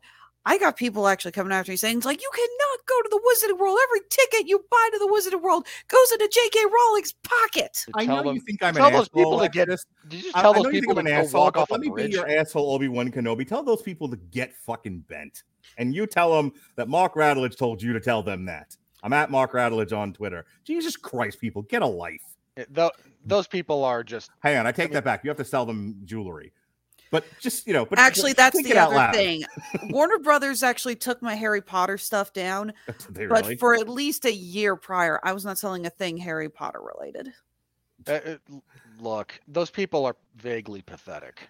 Uh, There's and- no vaguely about and it. mo- and many of them go beyond vaguely. Look, if you don't look, if you don't like the No, Harry I- Potter stuff because of hang on, wait, hang my- on, no, wait, wait, wait. If you don't right. like the Harry Potter stuff because of what J.K. Rowling said, that's on you, and I really don't have a beef with you. If you're sitting there yelling at Alexis Hejna, who simply said, "I want to go to a theme park," go fuck yourself. And I and not just because it's Alexis, I would say that to anybody. Don't harass people for what they like. You don't like something, you go protest by yourself. Go ahead, Robert. Uh, two things. One, I completely agree with that. I, hmm. I mean, look, people, you bunch of ingrates. Some of us are capable of separating art from artist in ways that you apparently are not. I don't need to agree with everything that is said by every author or every actor or every director in order to decide whether or not I like their material. I agree with Stephen King on very little in the real world. Very little. And even you're not that weird as he is. and he is still probably my favorite author. I still love his books because his books are not him. I don't care that he makes money off me. He made a product I like. I'm willing to buy it. Because talent and lunacy are two completely different things. Now, here's My the other big- question: Does that mean you're going to go see the remake of Firestarter? I yeah, it's on the schedule to review. Uh, my big, pre- if I had a bold prediction for April, I might, my prediction might be that Secrets of Dumbledore bombs. Maybe. Um, look, I honestly think it's going to. Bo- We've gotten very little uh, promotional material from it so That's- far. that's They're kinda the- pushing it. Yeah, we're a couple of months out and we have not seen a trailer. all right. So Like, I mean, I'm, We've seen I'm- it. No, we have seen a trailer. We have. I think one have- of two yeah. things is going to happen. Back to the central topic, and and that is, at what point does Batman get derailed? Going back a step, just so you know, we're all on the same page. It gets defeated by Sonic, and it, Yeah. and that's the only thing that defeats it up to that point. It, it beats Morbius, and that's the Morbius might. it has. Uh, let me say that Morbius might. Uh, I'm going to stress might, but my inclination as I sit here, I am basing my prediction on exactly what happened with Spider-Man. I am treating the Batman as Yeah, Spider-Man I- at this point. I, I get I get your prediction model, and I'm I'm not. I understand where you're coming from, so allow me to just say, in the interest of maybe, at that point we're what four weeks. Um, from the Batman to where to to Sonic, Because Sonic, no, to Morbius. one, two, three, four. Okay, so we're four weeks. Again, my hunch, still the Batman. My hunch. Wouldn't be shocked if Morbius does it. Not again, not going to shock me. Mm-hmm. And I understand the predictive models around the Batman, and I'm certainly not wishing for it to fail. Not at Mhm. all. But I'm going to stress the following predictive models are just that they're estimations. The Batman might have a great week and then nothing after. Now, I don't expect that, but I Mhm. we'd be stupid to sit here and go, it's going to be Spider Man all over again. We have no way of actually knowing that. Spider Man was easy to predict, and even with the predictions, it vastly overperformed. Yeah, yeah. I didn't think it was. I said it was going to do a billion. I didn't think it was going to do the gross national in the- product of Germany. You didn't think it Um, was going to do a Last time you made that in a joke, it was Lithuania. It depends on. It depends on if I wanted to say a lot or a little. I, you know. Um. All right. So yeah, look. I mean, I'm 50-50 with you guys on uh Fantastic Beasts. Uh, I think I, I think it might win the weekend because I have more faith in people not giving a shit about any of the stuff we're talking about. I but I could be think- wrong. I I think here's my thing. I think you're going to run into a combination of the idiots, hmm uh, along with just kind of franchise fatigue around that. Let's not forget, Crimes of Grindelwald. I'm not going to say it bombed, but one, it did somewhat underperform, and two, nobody liked it. Yeah. No, I fell asleep multiple times to that one. Uh, I and I had to rewatch it with subtitles just to understand half of what they were saying. I mean, And it- then I it's, it's not a good movie. I mean, it, I'll say this, believe it or not, I think at this point, Mads Mikkelsen is an upgrade from Johnny Depp. I just think the story they're telling is so piss poor, no one cares. All right. So finishing this off, um, and then you have the three wide releases that anyone would care about will be the Northman, which we're going to review with Gavin Napier. The bad I- guys. Th- that was was there a trailer for that uh, in front of this for you guys too? I Yes. After as soon as that trailer got done, I heard a family sitting behind me. There were not a lot of people in the theater when I saw this, Mhm. but a family sitting behind me went, "Who thought that was appropriate to put in front of a kids movie?" And I well, wa- they're not wrong. I- Look, I I'm, just- I'm looking. When Gavin pitched the Northman, I was like, anything you say, Master. And I saw the trailer, and I'm like, all right, I'm up for this. And and, and I'm watching that. I'm watching the trailer with my kids, and I'm like, oof, this was not not not well put together. Oh, the- But, the, un- um, the unbearable weight of massive talent. Oh, I would say if Jason Teasley hasn't already called dibs on that yet, I'll be shocked. On what? the Nicolas Cage movie. We're not reviewing it, so there's nothing to call dibs on unless he goes and does it himself. Uh, no, we're doing the Northmen, like men, real men, manly men, hairy men. Um, unlike Though I might- Alexander Skarsgård, who is shaven from the eyebrows down. goddamn right. Um, and we may or may not okay, do the bad hold on. guys, but that's only because I know that my I'm taking my son to go see it. I might actually just review it with him. J- Um, just, just real fast. yeah. Alexander Skarsgård. God bless that man's commitment to the gym because, damn, that that guy that no look, Mark. You know I'm not. Don't don't do that. I can I can be a man who's straight and acknowledge the efforts of another human being. That's all I look- was And on that note, I'm gonna step away and go let my dog out. That's all I was doing. Don't get sensitive. Yeah. Anyway. sure. Um, whatevs. Calm down. You're, you're all excited. Anyway, um, you're the one turning red in the face. so it's because I'm out of shape. Um, so I'm, i just looking back at going back to Sonic. We're, we're we're contending that Sonic beats Batman and maybe even beats Fantastic Beast. Do you think he can three-peat, or do you think Batman takes it back, or do you think then do you think either the bad guy? It's not going to be the Northman, but do you think either the bad guys or um the unbearable weight of massive talent No, end up I- taking the weekend? I think that's a two. I think that by that point, it's a. I think Sonic probably repeats. Mm, Uh, look, I think, given what we've seen of the Batman, yeah. and bear in mind that's all we've got a couple of clips, you know, trailer. Like we don't have a Mhm. tremendous amount, but given what we've seen, which of those movies are you going to take your six-year-old to see? Yeah. And then um we have one more week of nothing. Uh, and then finally Doctor Strange meets the X-Men, which then this conversation starts all over again with yet another billion dollar property. So You know what? No, I'm do you gonna. mean, no, I don't think it makes a billion. you're out of your mind. Here, here's here's the thing. Hang on, Jason thing. needed to weigh in. Okay, apparently I misread that. Sorry, man. Hey, hey, Jason. Uh, no, here's here's the thing about that. hmm Multiverse of Madness is going to do gangbusters its opening week. Absolute gangbusters. When there's no X-Men in it, how well do you think it holds on? The, see, here's where you're wrong, and this is really where we, we got to move on from this. We're we're at an hour and a half now. Um, one, there there's been some buzz going around. There's been some stuff on like Screen Rant and Comic Book Resources. Shut up, Robert. Uh, that Wolverine is in some iteration of Wolverine is in the movie.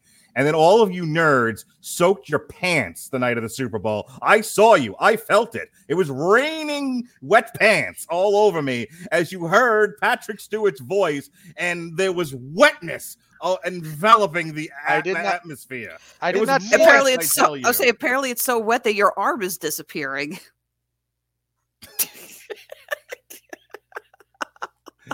Um, I, I anyway, you believe it people not- heard hang on. Patrick Stewart's voice and moistened the atmosphere. It was Okay, bel- ridiculous. believe it or not, I hadn't seen that trailer. Mm-hmm.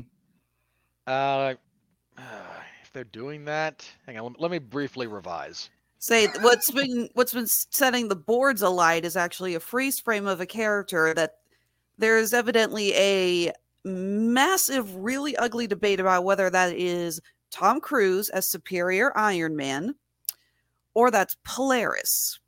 Yeah, Because yeah, well, it's kind of hard to tell because it's both. Mhm. an action action shot and it's obviously a CGI person in the background. And yeah, one person those said zoomed in and said that's look- facial. Someone said that's facial hair. Another one said no, that's black skin. And I said I don't fucking care. That Bravo. Hang Oh, on. oh. you said you don't fucking care, Alexis. I'm so so very proud of you.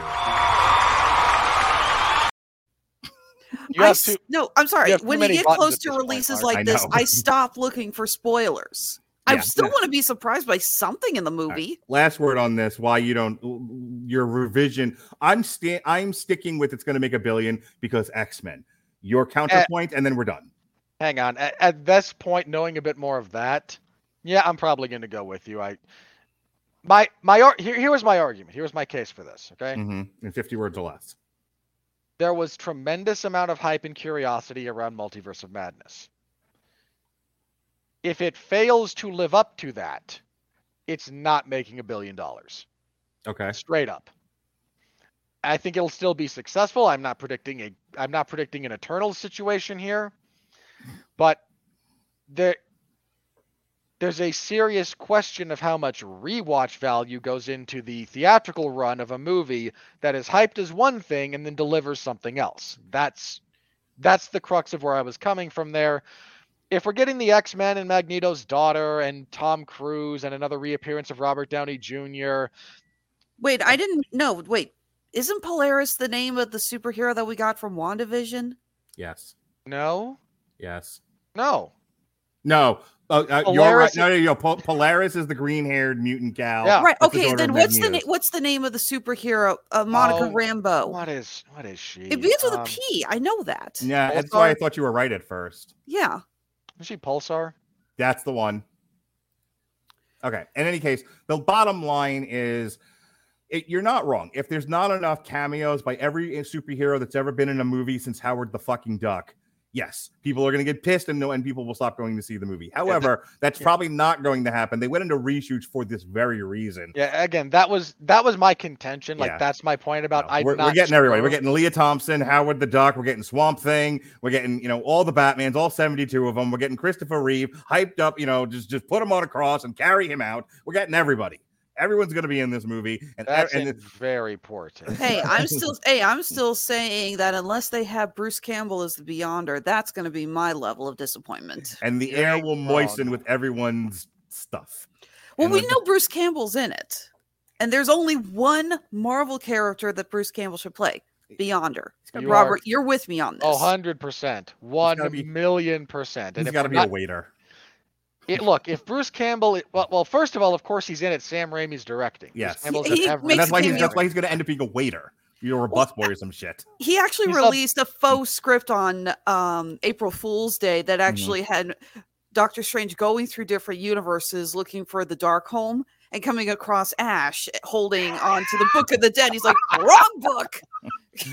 All And right, mean, it was all it was April Fool's. It was obviously a joke, but at the same time, like, to be damn, fair, that would have been awesome. that really would have been awesome. I mean, look, if we can't get if we can't get Bruce Campbell back for the next Evil Dead series, and I don't blame him, given his physical condition, for not wanting to do that again. I mean, his statement as such is like, you know, I, I, my knee was shot during half the time we were shooting Ash versus Evil Dead, and I just gutted through it because I'm freaking awesome. But I, I can't. I, it's essentially what he said. Like he was not nearly that uh, grandiose Cocky. about it because he's not that guy.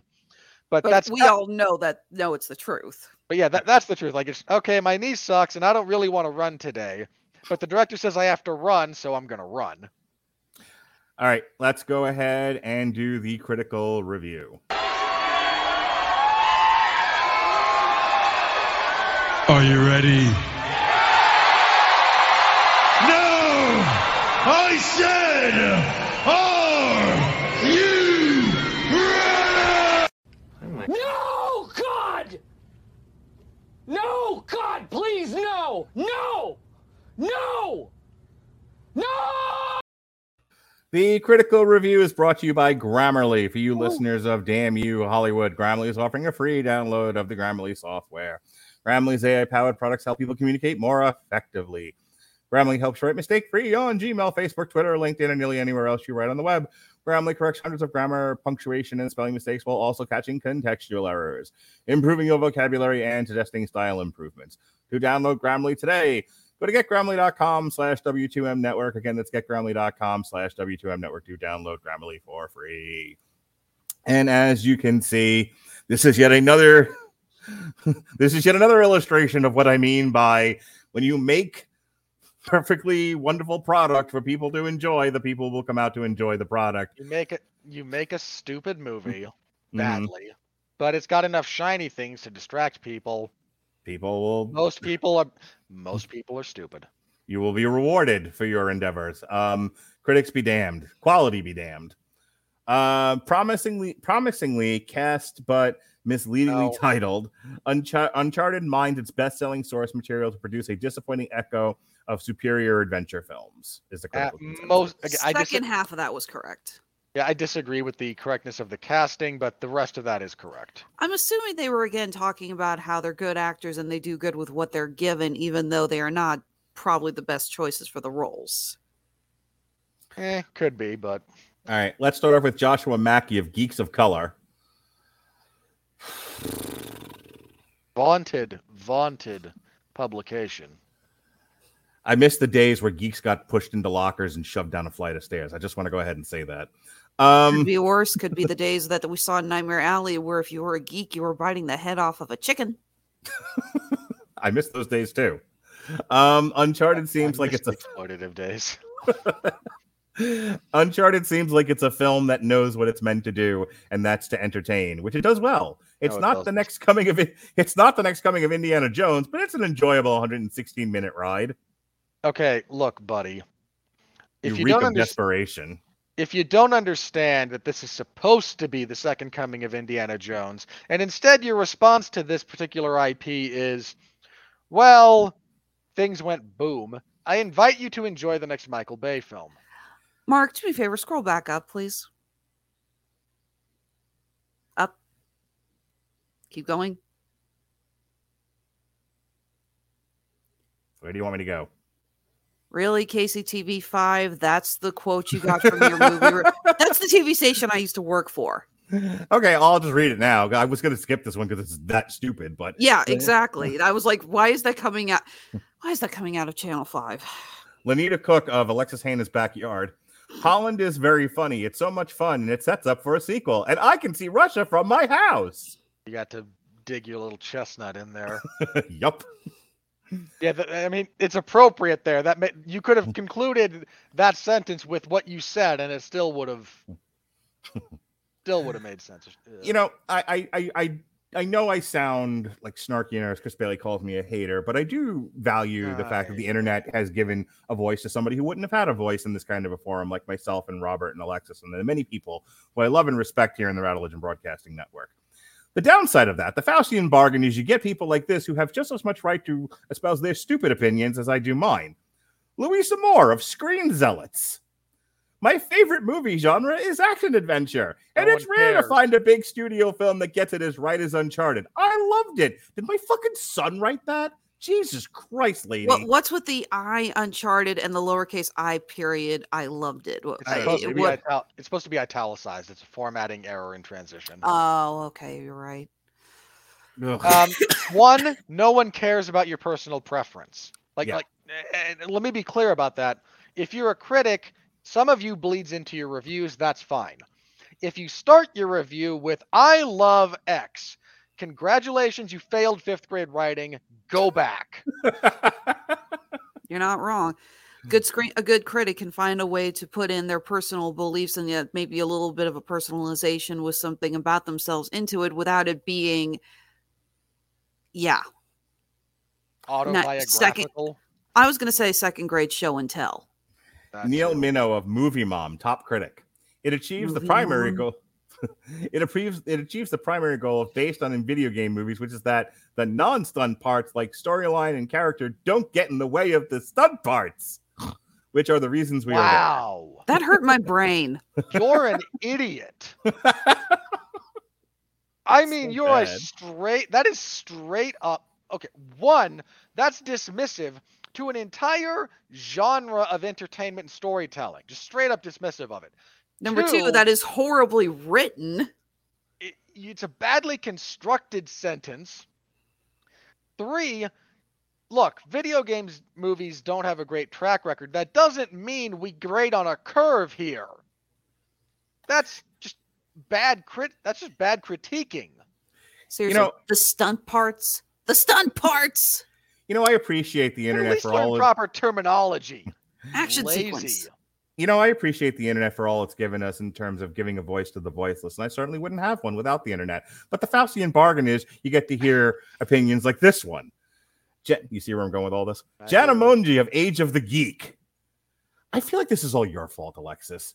You and your geek culture and your geek podcast and That is not Oh. my fault, okay? I'm not you brought this into this world. No, We- Big Bang Theory brought this shit into this world. That is No, not on is me. your No, no. fault. No, no, Your Mark, Geeks were perfectly fine in the basements of the world, keeping Mark. quiet because they were afraid to get beat up for liking what they liked. And now they're fucking everywhere. Yeah, that's Big Bang Theory's fault. She's Yes, sir. right. Uh, you're just ganging up on me. Deal with it. No. he's right. It's your fault, Alexis, and I lay this squarely at your feet in the age of the geek.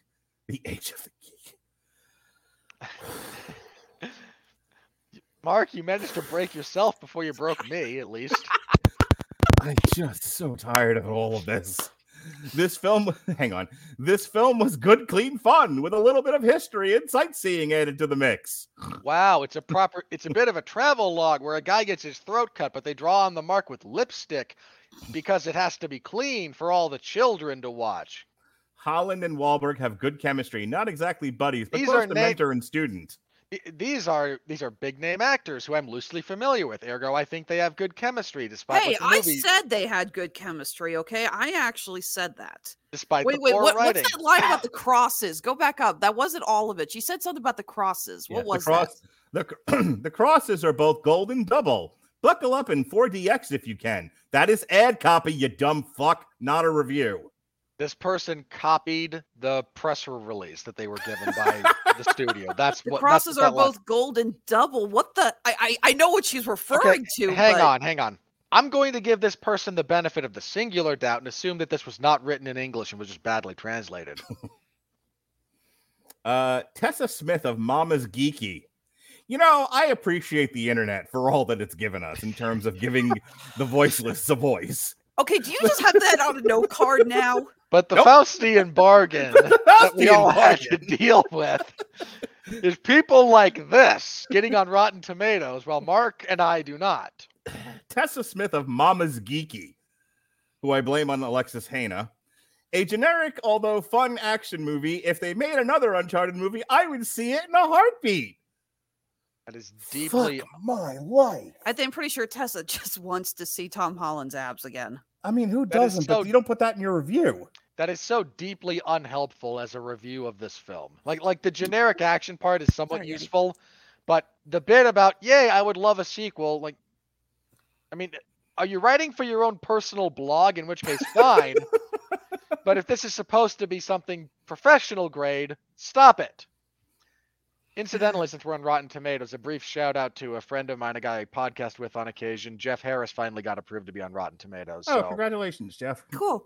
Why aren't we approved to be on Rotten Tomatoes yet? because we do this in an audio format and there are criteria for them including audio or video podcast reviews like this that we do not meet specifically uh I'm assuming he subscriber met it. I'm assuming he met it through 411, which has Yes. infinitely more people following it than we do.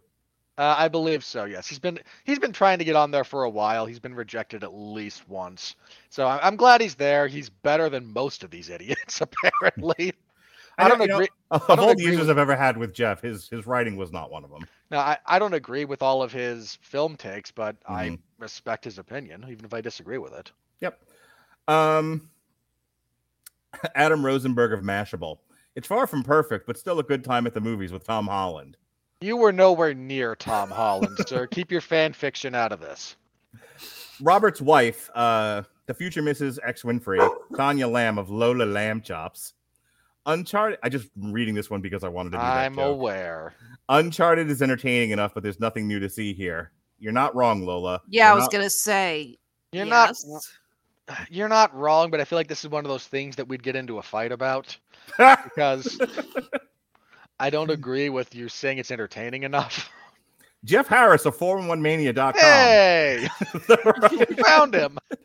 the writing and dialogue are largely uninspired, and the action looks choppy and dull. Uncharted does not have the secret sauce to pull off a strong video to movie, video game movie to um, video game to movie adaptation.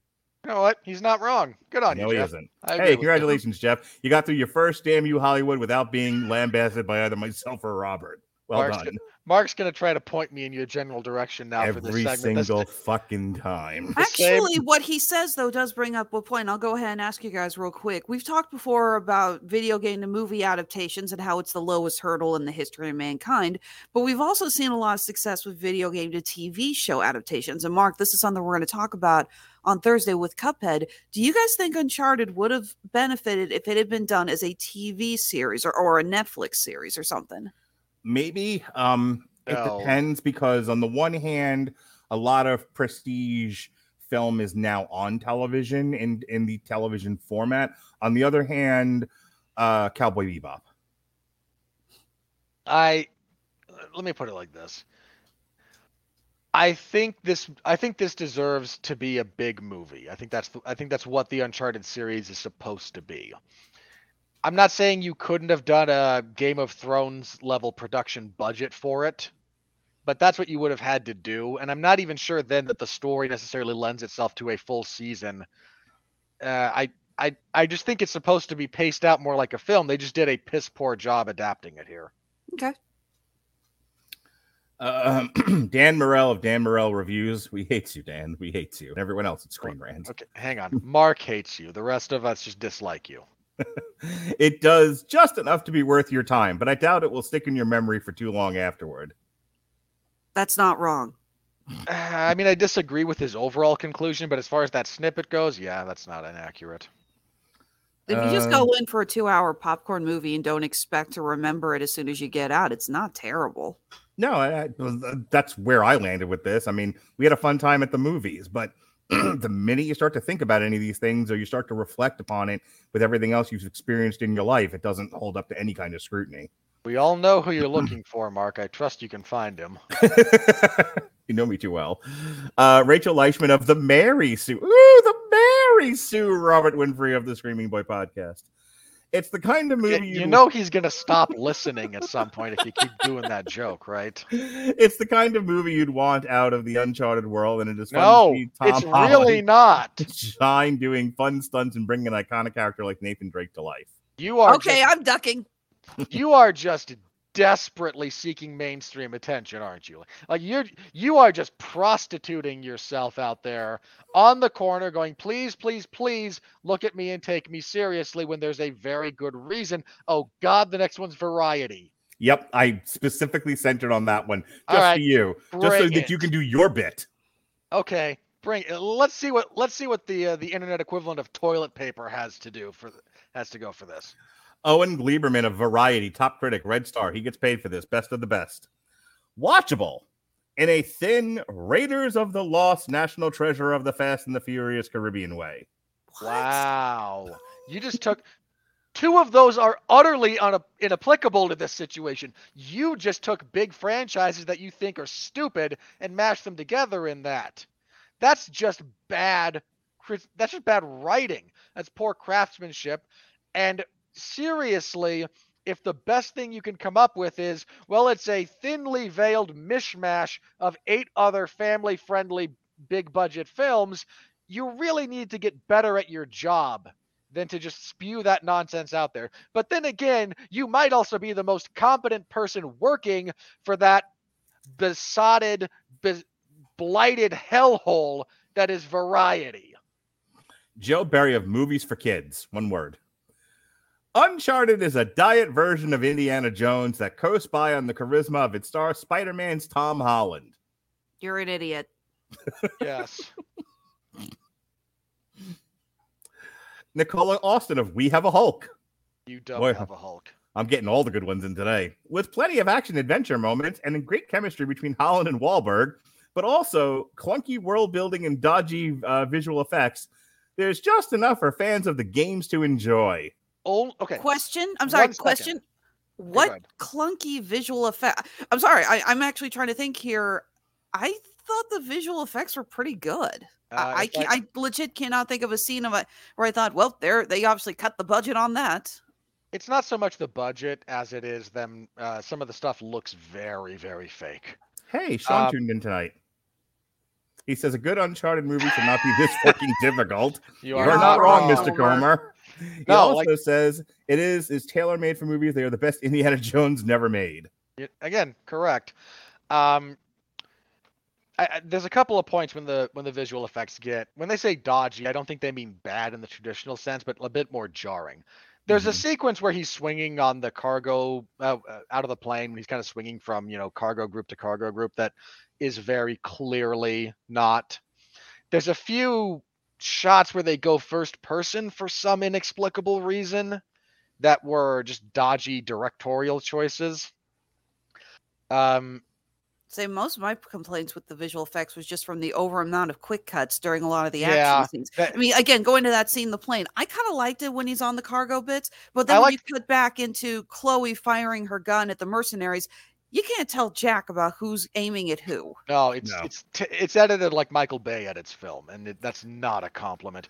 Uh, here's the thing: every one of those reviews that says fans of the game will love this, I guarantee you this, Never played, Never the, played the game. Never. That that is a presumption. They they're saying what they think people want to hear or what they think they know to be true without actually having experienced the game itself. That that much is obvious. I know many. I know several fans of the video games. We've had a couple of them on. Who've chimed into this show in particular. None of them liked it. now that's But not again, small sample size, but come on. again, the only thing I have heard people really talking about that they like it are not fans of the games. It's just people who say, "Yeah, it was kind of a fun little popcorn movie." You, you, you know, you're the same kind of people who looked at like the mortal, the most recent Mortal Kombat movie and went, fans of the games will love this. And no, I have imagined somebody has that on a stamp at this point. That when they have to review a video game movie, they just built, you know, they just stamp fans of the video game will enjoy this. The, the same Alright. way lazy video game reviewers, whenever they come across the newest thing, will go, "Video games have come a long way since Pac-Man," which is such a painfully tired expression in video game reviews that the entire like three or four hour review that Action Button did on the Pac-Man game is in, is subtitled "Pac-Man's come a long way since itself." All right, folks, that wraps it up for our review of Uncharted. We are almost at the two hour mark, so it is time to take this home.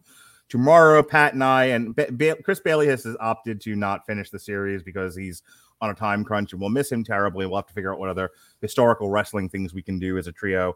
But for now, Pat and I are going to be closing out the Mania WrestleMania uh, on its end run here. Tomorrow, we talk just about WrestleMania 17, uh, mostly because we have to not only talk about the uh, WrestleMania 17, but the Monday Night War, the end of the Monday Night War, and the buying and absorbing of WCW and what led to that. So that's a two-hour show in and of itself.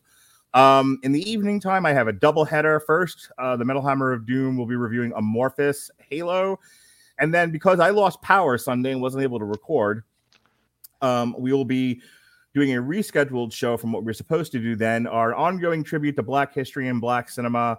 We'll be looking at Spike Lee's Do the Right Thing, Malcolm X, and Old Boy. That'll be myself and the Protocol son, Jason Teasley. And then, as Alexis has mentioned a number of times now, she will be giving a college lecture that I will be attending uh, about the history of animation therein and a little bit about Cuphead. In the mean, in the evening, when I she have gets- I, you know what? I actually have a couple of shorts. I was tempted to send you and be like, "Do me a favor and watch these before the show." got it. Uh, she and um, the There's a, protocols. a there's a cover of the "Don't Mess with King Dice" song by Caleb Hyles. You might want to try and fit in there. Ooh, nice. there- So, you know, I was going to make him watch Skeleton Dance, Swing You Sinners, Minnie the Moocher, and Popeye I've the seen- Sailor meets Sinbad the Sailor. I've seen Minnie the, Mo- Minnie the Moocher. Um, of course. The, the skeleton, and Mark, you'll appreciate the skeleton dance because it's what Adam Cole does right before he comes up for the boom thing. I'm not even on my damn rim shot button, you bastard. Um, anyway, I Like Skeletons myself- love have, that the, joke. sk- the skeletons have more muscle tone than Adam Cole too. And take can just end on 52. Alexis Hejna, Jason Teasley, and I will be reviewing Peacemaker, the best written show I've watched in quite a long time.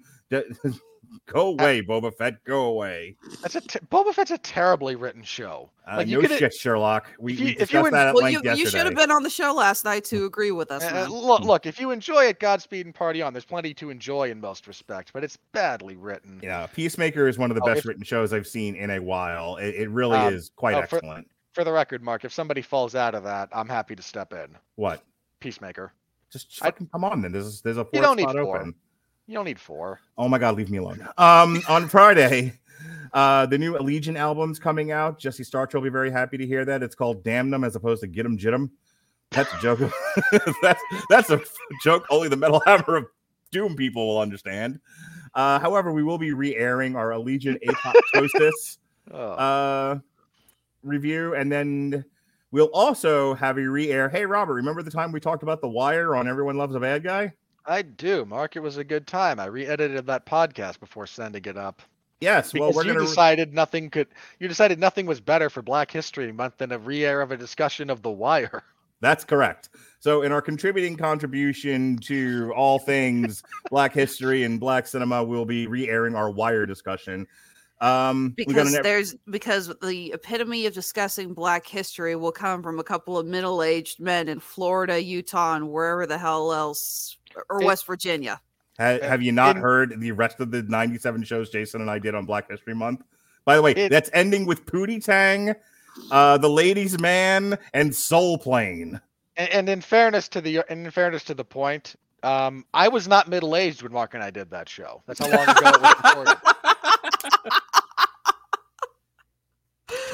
Uh, all right, wrapping up. I my seriously don't here. even think I was 30. I was like barely 30 around then. Yeah, he he was an uncorrupted child, and look what's happened to him now after I got a hold of him. I was Um, 14. You just you just what erode our souls, Mark. I would've been Um, 14. So yeah, no, I was. you were was like you were young and pretty ones. Now look at you. Look what I've done to you. My hairline was still not an embarrassment. Um, I was of, a human being once. that's right. the Jolly Roger, the, the Sad Sack, formerly the Jolly Roger, the Rattlegion Broadcasting Network. Um, if take 85, Robert will also be re-airing the uh, starting off our week-long celebration of everything Batman. We'll be re-airing Everyone Loves a Bad Guy Batman villains. And in the evening, because you can't get enough of Robert and Mark together, like we're like Kermit the Frog and uh Fozzie the Bear, we'll be doing a uh Could have with alternative com- Statler and Waldorf. That's right. Um yes. we're doing an alternative commentary for Chris Colbert versus Hector Luis Garcia, which is now a WBA super featherweight title eliminator since uh what's his nuts dropped out of it because of COVID. So look I for that that? on huh? When did I agree to that? Because you did. Don't argue with me. I know I, I wouldn't have put you on there if I didn't know for sure you had agreed to it. I, the fact that you can't remember these things is not my problem. H- hang on. I'm going to assume I agreed to it when the other fighter who fell out was originally there. Maybe. Um, in any We're case, getting I- old, Robert. Our memories. because are yeah, because at that point it would have been a ti- it would have just been a title fight. Um, we've got Can an, I pull out with COVID? no. um, 'Cause I, I know nothing of either guy now, so that'll be something. the, perfect. Uh, we'll have a re-airing of uh, it'll be a syndicated source material for Jesse Starcher's discussion of Hush from back in the day. I actually think John Comer might have been on that. Um, the aforementioned Pootie Tang Ladies Man and Soul Plane show, closing out our celebration of Black History Month with uh, three classics. And then, yes, ladies and germs, kicking off Batman prop Batman Week proper. We've got a source material for White Knight with uh, Jesse Starcher and Evan Bevins. We've got um, Sean and I talking the Tim Burton years of the Batman movies of '89 and whatever Batman Returns was. uh, 92, wasn't it? Maybe 91 or 92. myself, Sam Mercati, and I think you might have been on this one, Robert. The Dark Knight trilogy. Uh, that'll be re-airing on. Uh, no. was that just me I- and Samer?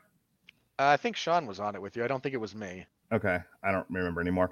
Um, we'll have re-airs of Gotham by Gaslight, uh, the on trial that we did for that, Alexis, and then myself and Sean talking the on the animated Dark Knight movies. Um, Wait, we didn't do on trial for Gotham by Gaslight. That was a comic strip. We no, I we there were two there were two different shows for Gotham by Gaslight. Oh, okay. I'm sorry. Um, It's So- just that important. Yep. Uh, and, th- and that, and I don't think I had a. We, we, I don't think at that point we had had the format for comic strip just yet. Anyway, we'll have a re-air of Gotham by Gaslight, uh, the animated movie, the animated Dark Knight Returns, um, a re-airing of Batman Haunted Night, a re-airing of Batman the animated series Long Road to Ruin season one that Sean and I did, and then in the evening time, if you're sick of Hey, Batman whatever, stuff, whatever happened to the to the other seasons that you guys were supposed to do? we quit doing the show for a while. Is what happened. Um, Just giving Uh, you grief. my, myself and Dan Lasby will be doing the ESPN fight, Jose Ramirez versus Jose Pedraza, and then finally, finally, finally, Chris Bailey, Chris Bailey, Chris Bailey. Uh, there'll be the source material for Gotham by Gaslight. Plus, uh, Alexis and Jesse will be hosting Tripped Up Trivia for Batman as the central topic. And then in the evening, myself and Dan Lasby will be doing an alternative commentary for UFC 272 Covington versus Masvidal. All right, Alexis, I hear you make jewelry and paint houses. Tell us all about it. Absolutely. Honeysuckle Rose Creations, where fashion meets fandom at the intersection of geek and chic, and ready to go on the road here pretty soon. I move Hey, away from the coffee table so you won't interrupt me, and you still find a way. She's it's in her contract. She has to be on camera at least once. Well, last actually, when I did my last show, she didn't get on camera, but she sat on my power cord and moved the camera like two feet away from me. All right. Yes, we are getting ready to go back to the convention scene. We are going to be stopping off at the Lexington Comic and Toy Show, four day event. Really excited to be working that. After that, we got Planet Comic Con here in Kansas City, home show. We never miss it. We're going to be stopping off at Vision Con in Springfield. This is a fun, small show. Always happy to be there. We just got approved for a big show here in Kansas City. It's called Naka-Kon. It is one of the biggest anime conventions in the Midwest. So thrilled to be returning there. Looking forward to it. As always, you can find us online. Yep, there we go. We have our shops on Etsy and handmade at Amazon. You can always follow us on Facebook, Instagram, or Twitter. Be sure to check out the Instagram page. I'm really trying to build a stronger following now that we had to rebuild that thing from scratch. I I need more followers to come back. It's like I swear to God, people, it's me. It's not a spam account. So yes, be sure to check us out. Honeysuckle Rose Creations, the intersection of geek and chic. All right, Robert, take me home, baby doll. I would, but you didn't pay for the cab, so I don't think I, I, I don't think he got it. I got it just fine, but Oh, you know, I- as my as my mother always says, with it. Yes, get on with it. Uh, I just wanted to watch his brain fade a little bit more. All right, I cover a bunch of stuff for 411mania.com, mainly professional wrestling and mixed martial arts. My professional wrestling spate uh, at the moment is AEW's Dark Elevation on Mondays. It's their YouTube show, not Dark, but the other one. This one features 80% squash matches. In fact, it was a higher ratio than that this week. Uh, but you can find my report for that. I cover MLW, whatever they're doing on Thursdays, and WWE SmackDown on Fridays. So as the WWE gears up for WrestleMania season, one can expect that they'll be trying to put their best foot forward. They won't do it, but we can certainly expect them to. So you can find me over there in the wrestling zone of 411mania.com. I cover mixed martial arts action whenever the UFC does something, occasionally Bellator, but Bellator tends to run at at a time that doesn't make it conducive for me to cover them, and I kind of joke about them entirely too much for to uh, give them. To, but I mean, if they have a really big event, I'll cover it, and it's not running into conflict with everything else. At the moment, they tend to run a lot of Friday evenings, and let's face it, when it comes to 411 Mania, SmackDown will outdraw Bellator night like 100% of the time. So uh, the market demands, and therefore I go. But on Saturdays, I cover UFC events when they have them. This week is UFC on ESPN Plus 60. Was supposed to be Islam Makhachev and Beneil Dariush in a really good fight. Sadly, Dariush suffered a injury as a broken uh, fibula. I think it's down by his ankle. So that sucks. He fell out. But in stepping is Bobby Green, who fought at UFC 271 just like a couple of weeks ago. So Bobby Green's going to try to get the biggest win of his career against the next conceivable contender in Islam Makhachev. So I'll be covering that. If you want a full preview of that particular card, I host the 411 Ground and Pound MMA podcast on Sundays. It records Sundays, it goes live late Sunday, early Monday. This week was a review of the previous week's event, which was decent in practice, but not worth too much discussion outside of that. And a preview of this week's coming event. So if you're interested in the sport of mixed martial arts, please give that a follow. I deeply appreciate it. Uh, yeah, and I'll be back here the next time I'm back here. So I, I got a fairly busy March coming up. Uh, we've got movies, we've got TV parties, we've got all of You'll- it. yeah, you'll be back for the Batman, and then we'll all be back for Turning Red and Cheaper by the Dozen, and then we finish. Then you and I finish off March with uh, Deepwater and Windfall. Yeah, and interspersed in there will be Disenchantment Part 4. I can't believe they're trying to drag that out even further. Uh, and then the not- Legend of Vox Machina with you and uh, Ronnie, that's going to be fun. if you say so. All right, folks, thanks for joining us here on our. do. You know what? I try to be positive. I try to be positive once, just once, Okay. and you don't believe me. Thank you for joining us once again on our review of Uncharted. For Alexis Hejna, for Robert Winfree, I'm Mark Radulich. Be well, be safe, and behave.